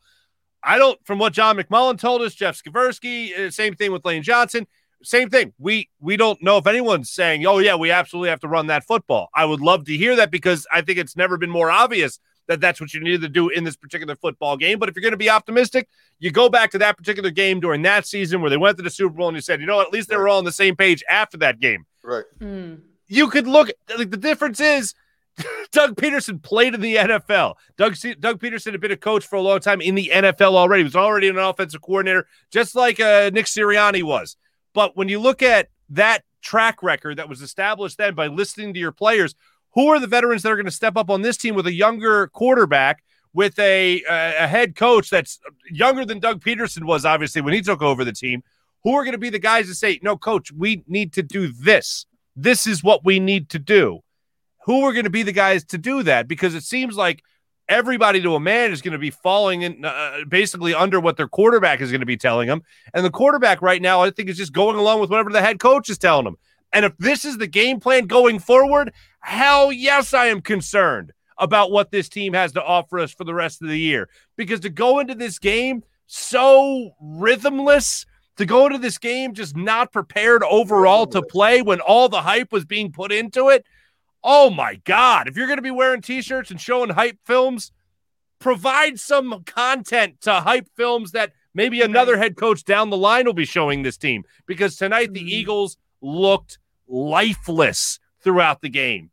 And I, I to me, that all goes back to the head coach. It, it looks bad right now, and, and, and rightfully so, compared to where it was a couple of weeks ago. Um, but I, I'm not going to be a long term pessimist and say this is going to get real bad. To, it, to me, again, to me, it's week to week. You know, the scenarios will change every week. Uh, hopefully, they won't be blowout scenarios like this. Um, you know, if, if if they play a team, let's say they play a team like Kansas City, you hope they win. But if they lose in a shootout to Kansas City by two points, you know, they they they're right there tooth and nail with this Kansas City offense, mm-hmm. and you know they lose by a point or two points. I don't feel so bad. You want them to win, but okay, we're seeing progress in the offense. If it's a balanced attack, they have a good day rushing the ball, throwing the ball, and they're going back and forth with the likes of a Kansas City, the team that's been to the Super Bowl the last two years in a row. I come away feeling a little bit better. If it's like this, obviously, it's another week of misery. Okay. So mm-hmm. I'm not going to be. There are already people out there three games into the season that are long term pessimists. I'm looking at one in sixteen. You know, some guy some guy wrote, "Hey, tell tell Jalen Hurts it looks like that rent check is going to bounce." like, yeah, okay. I will say all, really? all, the rent all the rent tweets and stuff I saw, oh, like they, they, were pretty funny. I have to. They gave on. me a chuckle. Very yeah. ingenious, but I mean, come on, seriously. Three games into the season, seriously. Um, but you know, again, it's going to be week to week. You know, and and uh, and you knew it was coming. If there's something like this happen, okay, Joe Flacco is ready. Gardner Minshew's ready. Okay, we knew we knew those were coming, and he's going to hear more of it. Now we're going to find out what Jalen Hurts is made of um, as a person. Uh, what kind of inner strength does he have? You know, Philadelphia is not an easy pl- city to play in. It's it's not a city that's for everybody even if you're a professional athlete, there are professional athletes, Mark, you know this well, that that just cannot survive and thrive in Philadelphia. You know, i.e., Ben Simmons, but mm-hmm. that's another story. Right. Okay, but there's a lot of athletes across mm-hmm. the board like that that are just not made for Philadelphia. Okay. So we're going to find out now is Jalen Hurts. Can he deflect all of this criticism? Can he bounce back? Even when things are going rough, rough, will we show a look of defeat on his face and in his demeanor when he steps to the line of scrimmage? Or is this a guy who's going to go down swinging tooth and nail? We're going to find this out in the days and weeks to come. But see, I, I I think we kind of found that out today and in the first three games of the season. And I do like what I see from Jalen Hurts yeah. in that sense. Even tonight, he bounced back. He threw a pick and then the next drive kind of let it roll off his shoulders. Like, sure. yeah, our loss was embarrassing. He didn't play well, but he doesn't seem to be. I do believe all all the talk I hear from media and also fellow players that he doesn't really he won't hold on to this loss even though he, he did seem mm-hmm. rattled during mm-hmm. the game mm-hmm. i do think he'll move on from this um and I, that's why I, I do like him i just for me I, I had less confidence in nick sirianni thriving in that yeah. environment but but see devin there are athletes and coaches um, that can only handle so much negativity and so much criticism because they're not used to it because they've been put on pedestals everywhere they've gone you know, and and now they come into a situation that is not as, you know, happy go lucky as something they've come from. And you can only deflect so much. Human nature can only take so much. You know, mm. some of us have more tolerance than others. You know, our, our, our thresholds to pain are different. Our thresholds to criticism are a lot different. And you know, you look at, at sports across the board, and you see players sometimes lashing out and going, you know, jaw to jaw with the media about certain things. Coaches, going jaw to jaw with the media about certain things. Some, some no matter what the situation is, they they they maintain an even keel the whole way through, no matter what. So that's what that's the only reason why I said we're going to find out now. If, if it keeps going like this, we're going to find out now what what Nick Sirianni, what Jalen Hurts are really made of. Um, if if there's much more negative critique than positive critique, this is where you find out what these guys are made of. Mm-hmm. Well, I'll say this much. I for for an era where we are very concerned, I think I've said this before, of mental health and mental strength and all that. I I think mentally speaking, I think Jalen Hurts is on steroids. Like I think mentally mm-hmm. speaking, mm-hmm. he has got he is a strong-willed, thick-skinned young so. man. I and I so. yeah. I mean for I mean think about this for a second. Like the Deshaun Watson rumors, even the blip on the radar of Aaron Rodgers rumors. He's is he Mr. Right or Mr. Right now? to hell with that. Jalen Hurts is looking at this saying, This is my opportunity to show I can be a starting quarterback in the NFL. Mm-hmm. Now, he might not be mm-hmm. playing like he is the most legitimate starting quarterback in the NFL right now, right. but I think mentally speaking, he has the fortitude, he has the strength to keep on pushing. What I don't yeah. know is whether or not Nick Sirianni is good enough to be a head coach in the NFL. I think Jalen Hurts will put it together but I don't think his coach is going to be helping him. And I think that, again, the most egregious thing that, that you can take away from this game is just how, as a team, they did not look prepared to play this game. And this is where a coach was trying to in, infuse that life into his team throughout the entire week. Hey, guys, be ready for this. It's prime time. It's Dallas. We got to beat Dallas. This is this is what it's all about. Fans stop me on the street and say, "Hey, hey, welcome to Philadelphia. Hey, beat Dallas." Like you knew what was at stake here, and right. that's what you put out. That's what you put out. Uh, like that to me is is more at, a, at the head coach and whether or not he's ready for his position more so than it is the quarterback being ready for his. And you just hit the nail on the head there. Where I I don't want to start these you know fire Nick Sirianni after Game Three. Obviously, we'll see what he does with the rest of the season, but imagine Jalen Hurts with a coach like Bill Belichick or someone who's just extremely mm-hmm. seasoned. Because mm-hmm. earlier, Mark, when you said, you know, it's a young team, who from the older guys who's been on the yeah. team for a while is going to step up and i was literally like who who like literally who's going to step up and say yeah. that because we have such a young team um and all the older guys it seems are dropping like flies getting injured so mm-hmm. not that you can't say anything if you're injured but it is concerning it's like the blind leading the blind in a way because they're both so young yeah, I think that's where I think it's for Jason Kelce. I think Lane, our man Lane Johnson, mm-hmm. they, they got to take a lot of ownership. If they feel like things aren't going to get corrected as the season goes on, I feel like that it, it's on them, especially on the offensive side of the football, to step up and say something. Because the Eagles, I mean, let's face it, that Quez Watkins 91 yard reception against the San Francisco 49ers was the last time we felt really good about what this offense was going to do. And then literally first and goal from the one, couldn't punch it in fourth and goal from what the three. They try the Philly Philly, and then it's like, what is Nick Sirianni doing? Everything went, everything fell apart after that. And then I forget who it was earlier, Devin. It might have been you that mentioned uh, how early on in this game, you just kind of knew that this was not going to be a good game. Mm-hmm. And when you think about, I remember just I remember like it feels like it was a year ago, but I remember just what four or five hours ago when we were watching this game. I actually started to keep track of it. You had the Hurts interception, then you had the Dak fumble to make it seven to seven. Then you had Ezekiel Elliott's touchdown run that was then taken off the board, only to be followed by Dak Prescott's attempted push uh, punch in from the one yard line that was not called a touchdown. Then you had Zach Ertz tip that pass from Jalen Hurts that was almost intercepted at the Eagles five yard line, whatever it was. And then after that, you had another uh, Hurts. Uh, you had Hurts running in the end zone. Uh, trying to avoid the safety. All that was in the first quarter. I looked at the play clock or looked at the clock. It was five minutes. Five minutes were left in the first quarter. You had like 20 games already play out, and you still had five minutes left in the first quarter. That's how I knew we were going to be in for a Yeah. long night. And really, Yeah. from that point on, the Eagles just weren't able to put it together. It just again, I mean, the, the word that keeps on coming back is is just rhythm. There was none of it for the Eagles tonight. None. Th- those those things happen, you know, and hopefully you get it out of your system. And you know, I, I'm giving I'm giving Nick the benefit of the doubt. He came highly recommended by a guy who has a lot of respect in this city, and Frank Reich. Hmm. You know, and obviously any head coach wants to see his assistants become head coaches because it makes them look that much better. But I don't think Frank Reich would have endorsed Sirianni if it's if it wasn't sincere and legit. And right now, Sirianni is going through some some serious growing pains right now, and it's understandable.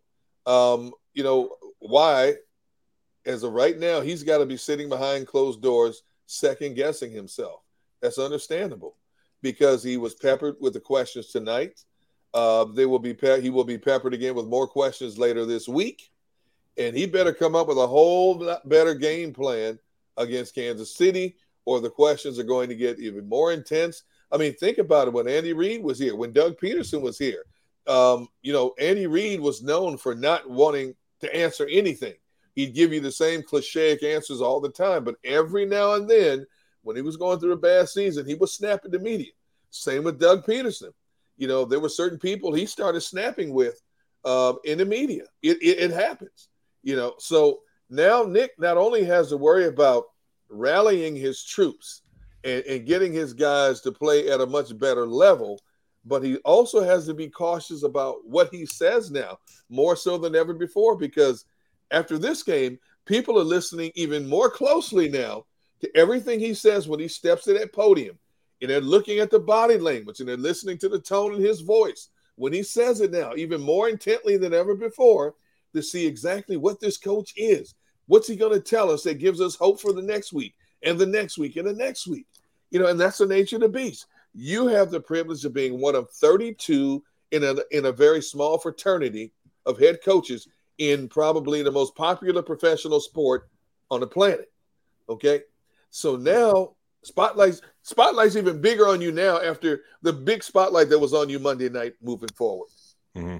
No question. We're gonna have more Eagles coverage when we come back. Also, what did we do last week? Did we take away game balls? Because I know we didn't give them away. No, I think we just did our takeaways. We'll give you our takeaways coming up in a minute when we return on live post game show. And don't forget, check out the Jakib Media YouTube channel tomorrow morning for Birds 365 with Jody McDonald and Johnny Mack as well. Johnny Mack, who is just joining us earlier on the program. Uh, John McMullen, obviously. First Trust Bank brings us that show, the official bank of the Philadelphia Eagles. More live post game show on 6abc.com and the Jakib Media YouTube channel when we return in a few. Go for the midnight dares. Go for the memories. Go for the view that goes on forever. Go for the bubbles in your bathtub and in your drink. Go to bed whenever you want. Or don't. Go for him. Go for her. Go for the win. Go to Ocean Casino Resort. Book your trip at theoceanac.com. At Stateside Vodka, every new customer gets the world's best rocks glass. Free. What's that? Uh, a rocks glass? You're telling me that bottle is cut in half? You could say that. Holy shit. Glasses for cocktails, right? It's for this, this, this, and that. Is the length of the glass equal to your. You betcha. But is it made out of. Glass? Yeah, okay, but is the rip. Smooth? Will you stop doing. That? I'm the professional here. And you're telling me I can get one of these glasses for free? That's right. One free rocks glass per customer with each first time purchase of stateside vodka. All from the company that's highly awarded. Zero carbs, zero sugar, and deliciously tasting vodka. So good, it just disappears.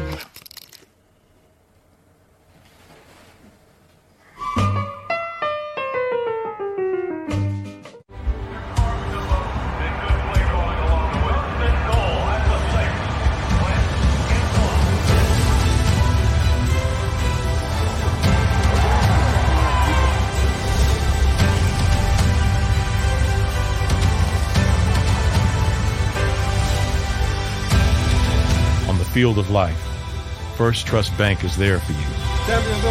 One, two, three. because Philadelphia dreams deserve a Philadelphia bank. When it comes to the fight against insurance companies, large corporations, and the healthcare industry, injured victims are always the underdog. But that doesn't worry us. At Messa Associates, we're an injury law firm from Philadelphia, and we come to fight. Our clients know that they've got representation with a chip on its shoulder, and it's the same chip that makes Philly the toughest city in the country. Call 215-568-3500 or visit us online at messalaw.com. Messa and Associates, the toughest injury firm in Philadelphia. Go for the midnight dares. Go for the game. Go for the hits. Go for the fans. Go for the win. Go to Ocean Casino Resort. Book your trip at theoceanac.com. The live post-game show is powered by IBEW Local 98.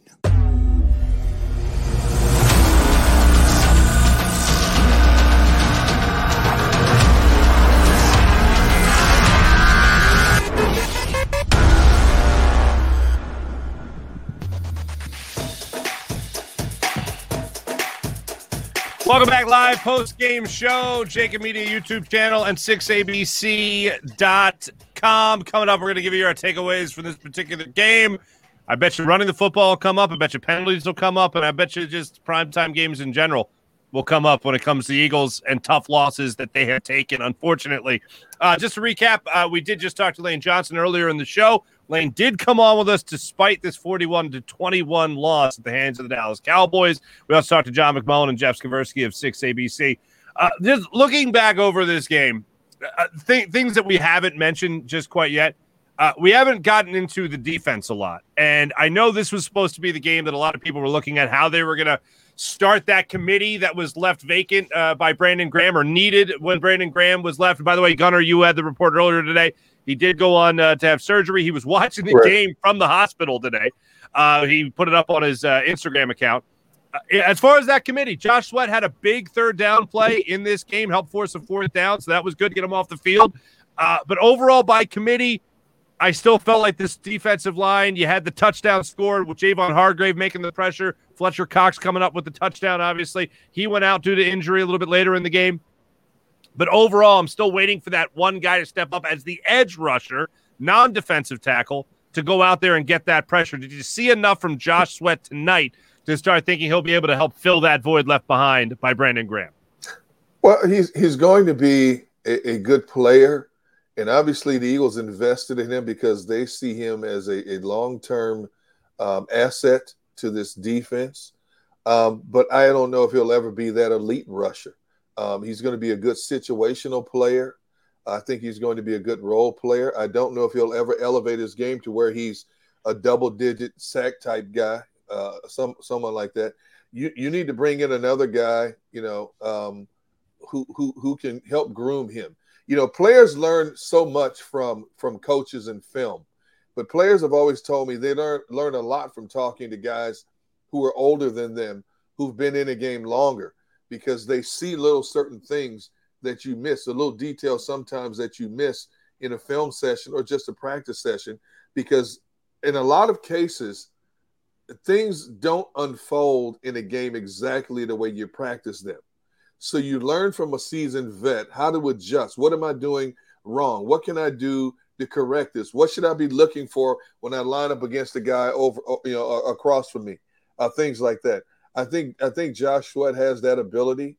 Uh, you know, Derek Barnett. You know, Derek Barnett. I don't, I don't know. This this guy to me is like multiple personalities. You know, uh, I mean, I, I don't know what to make. Sometimes just when you think he's going to have that flash of brilliance, all of a sudden he does something to make you go, "Have you played this game before?" You know, Gunner, Um, you know what? Real yeah. quick, real quick on that Yeah. note, it's funny you mentioned that because Devin, I was going to tee you up for this in a second. You Yeah. caught something Nick Sirianni was saying on the sideline there about Yes. Derek Barnett. What did you catch earlier in the show? Oh my gosh, what is he saying? Because I sent this a while ago. Um, I mean, Barnett's. It's penalties are- always Barnett. It- It's it's getting absurd. And Nick Sirianni, Mr. Positivity, Mr. Ted Lasso, is caught on the sideline saying it's always him or why is it always him? Like getting he looks mad. No, I, I Um, watched the clip that you posted, and he's definitely saying something along those lines when it It's comes to always Derek him. Barnett. It's, It's always, always him. him. It's always him. Yeah. It's always That's Derek not- Barnett. That's not good. No, and not is, even it's a little always bit. him. It's And he's always supposed him. to be, and he's supposed to be part of that committee that they were talking Yeah. so much about filling in for Brandon Graham. He's in his fifth year. He should know better in a lot of situations. But if Mm-hmm. your coach is saying it's always him, that's not good. But see, near Sirianni's handcuffed right now because he has nobody else to replace him. You know, so you know, with Brandon Graham going down, you know, you naturally have to elevate, um, you know, um Derek Barnett's playing time out of necessity now. Now, if this continues to be the pattern, who's to say the Eagles don't start looking for veterans sitting at home watching the games from their lounge chair to bring them in to take some of those reps away from Barnett and you know maybe get some more stability in terms of playing the game without making unnecessary penalties. You know, Mm. you just don't know. And, and with this being a money year for Barnett, you would think that would constantly be swirling in the back of his mind is that I need to elevate my game to another level because I have an opportunity here to do some great things financially, whether it's with this team or with another team at the end of this season. If if Josh Sweat can get a, a, a contract extension that exceeds $40 million and 20 something million of it is guaranteed, I should be able to get at least that. But if he continues to play the way he's playing, he's going to be looking at a one year contract with someone, whether it's in Philadelphia or with another team, for a low number because they still want it's a wait and see issue with him in terms of what is he or what isn't he as a professional football player. Well, but bonus question for you, Degun, because this is why I brought up Gannon to uh, Jeff earlier. How much of that falls on the coaching, all the penalties? Uh, again, a certain degree does because you know after you've had as many penalties as this team has had in the first two games, you're talking about it constantly over and over and over. It's like the mom talking to the kid over and over, and the kid gets tired of mom yelling at you all the time about the same thing. Well, you have two options: you either keep doing the same thing and keep getting yelled at, or you clean it up so mom doesn't yell at you. You know, and obviously, mom's gonna be doing a lot of yelling in practice this week uh, because this was a disaster in, in terms of you know, expecting a lot more in terms of discipline from this defensive unit and getting less discipline. I mean, 13 penalties again from the most penalized team in the National Football League. If, if there's one thing we know that that topic was harped on time and time again in practice this past week, and then the kids go out and make the same mistakes over and over again. So it's going to be yelled at. They're going to be yelled at and talked about again and again and again until they get this thing right. And eventually, they're going to get it right because they're going to get tired of being yelled at. So some of it is coaching, but more importantly, you know, it's not. See, whereas off on the offense, you got young players sprinkled in. You got a bunch of veteran players playing on the defensive side of the football, guys who've been in the league a few years and and, and then some. So some of the penalties you make, and let's face it, I feel bad for defensive backs because you know they don't even know what is and what isn't anymore. What what's targeting, what's pass Mm. interference. You know, you get away with certain things, and the next time you don't get away with it. So I feel bad for DBs in that regard, but you've got to be smarter about some of the things you do. Lining up in a neutral zone, jumping off, you know, uh, unnecessary roughness. You got to be smart about that kind of stuff. You're going to get caught nine times out of 10. You get lucky and you, you slip through the crack once, but you can't keep doing the same thing over and over again because guess what? The referees also have a list of certain players who commit certain fractions over and over again, and they go into games looking for exactly those things. And lo and behold, sometimes those players go right out there and commit those same infractions. Mm-hmm. When mom's yelling falls on deaf ears, that's when you go get dad. but I don't know who Dad is Who on the football team. Yeah, well, I don't know who that Don't. is. I don't know. I don't know. All I know is growing up with Joey and Eleanor as my parents, man. When when Eleanor was done yelling, Joe came fee fi fo fumming in, and that was Yeah, it. yeah, Game yeah, over. Yeah. Uh, that's the live post game show, folks. Before we get out of here, our takeaways from this game. Any volunteers? Who wants to go first? Ladies first. Ooh, Oh, again. man. Look at this, Devin. All right. now you can't Uh, say Arryn Siposs. You can't say Aaron. No, that's what I was gonna say. No, no, no, no, no, no, no. Um, my takeaways are I was just extremely disappointed in the coaching. Uh, I'm pretty disappointed in Jalen Hurts' play tonight. And I actually said this after last game. I said, you know, I have confidence that they can make the adjustments and go into next game strong. And they didn't do that. So we have a really tough schedule ahead. I hope that they can not forget this game, but mentally move on um, and not let it affect them and kind of try to bounce back as best they can and improve the running game. Like run the ball more. Love it. Mhm. Love it. Gunner? You've been punched in the mouth on national television. You were embarrassed um, as a coaching staff, as a collection of players. How do you bounce back from this? How quickly can you bounce back from this? You don't have a choice because staring you in the face is an opponent that could be even more potent than what you faced in this team tonight. How are you going to respond? Are you going to man up and, and get, get over the hump? Eliminate the penalties. Commit yourselves to a balanced attack. Get after the quarterback put some pressure on them, get some turnovers. You got one tonight. Going into this game, the Eagles were the only team in the league that had no turnovers. Now they hadn't committed a turnover until tonight. They committed two, but they also had not generated any turnovers. Well, they got one tonight. Build on that. Get some turnovers. Put this game behind you. You can only lick your wounds for so long. Nobody, like Lane Johnson says it best. I hear players saying this all the time. Nobody's going to feel sorry for you when you're down and out except yourselves. You have to rally around the troops and get this thing done because if not, the booze and the negative comments are going to continue to come raining down. And that's when we find out exactly what you are individually and collectively. Devin, after listening to you, Gunner, after listening to you, after listening to John McMullen and Lane Johnson and Jeff Skversky, and even hearing myself think out loud, as you tend to do sometimes on a post game show because it's immediate reaction, I have come to this conclusion. And I hate this conclusion, but oh, this is my, in fact, conclusion. Nick Sirianni, as a head coach in the NFL, is in over his head. No, I no. don't see this getting a lot better for the Eagles. Two runs by your best running back throughout the first half. You don't even see him till the second half. That is unforgivable. I hope for improvement. I hope this is rock bottom, and for that, after this, they'll just improve. But I ain't betting on it. I'm rooting for it, but I'm not betting on it. You're jumping ship after three games. Jumping ship. I cannot get over two runs by Miles Sanders in this either. game. It either. is egregious. But for all the circumstances that went into it that I've said a thousand times already, you are already missing two of your starters on the offensive line. You don't have a quarterback that's settled into the NFL. You're still trying to break him in after a very rough start. Like nothing, nothing is forgivable. From the last game against the 49ers to this one, it was the same discombobulation in this all in this offense that I saw in the last game with no improvement. That to me is unforgivable. I hope they bounce back. I hope they come back. I hope Nick Sirianni proves me wrong. But right now, as an NFL head coach, he appears to be in over his head. We always talk about younger players, inexperienced players looking like they belong. Just show me you belong. Right now, Nick Sirianni has not shown me he belongs. He belongs as an NFL play caller, let alone an NFL head coach. I hope he proves me wrong. I just don't think he will. Wow. Wow. Devin, Gunner, uh, aside from the outcome of the game, uh, hey, it was fun talking to you guys again. Oh, always.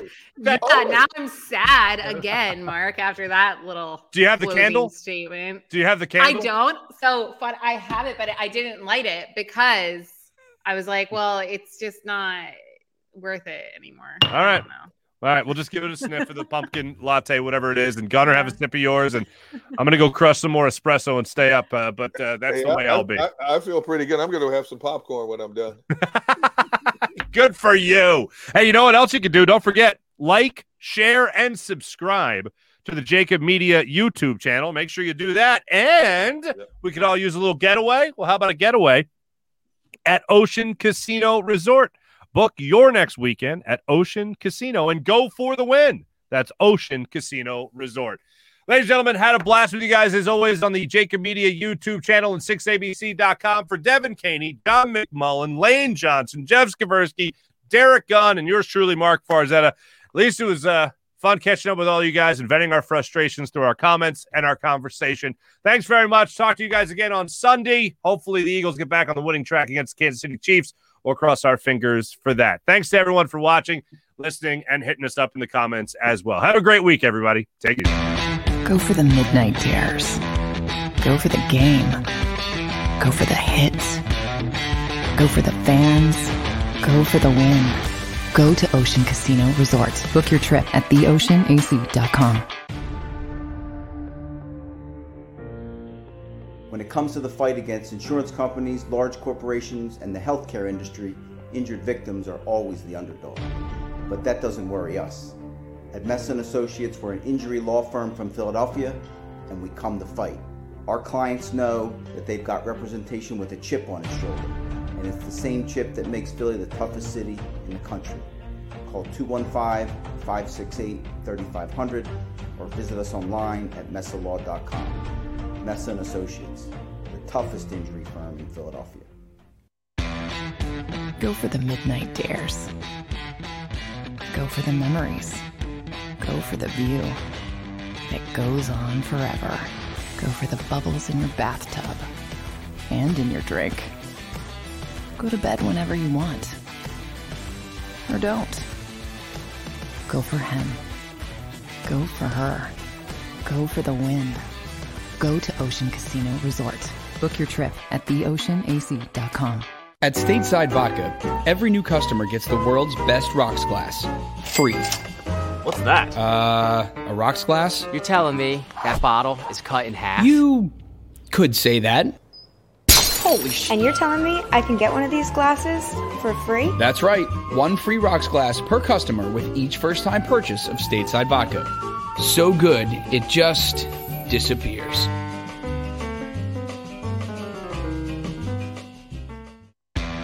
Go for the midnight dares. Go for the game. Go for the hits. Go for the fans. Go for the win. Go to Ocean Casino Resort. Book your trip at theoceanac.com. The live post-game show is powered by IBEW Local 98.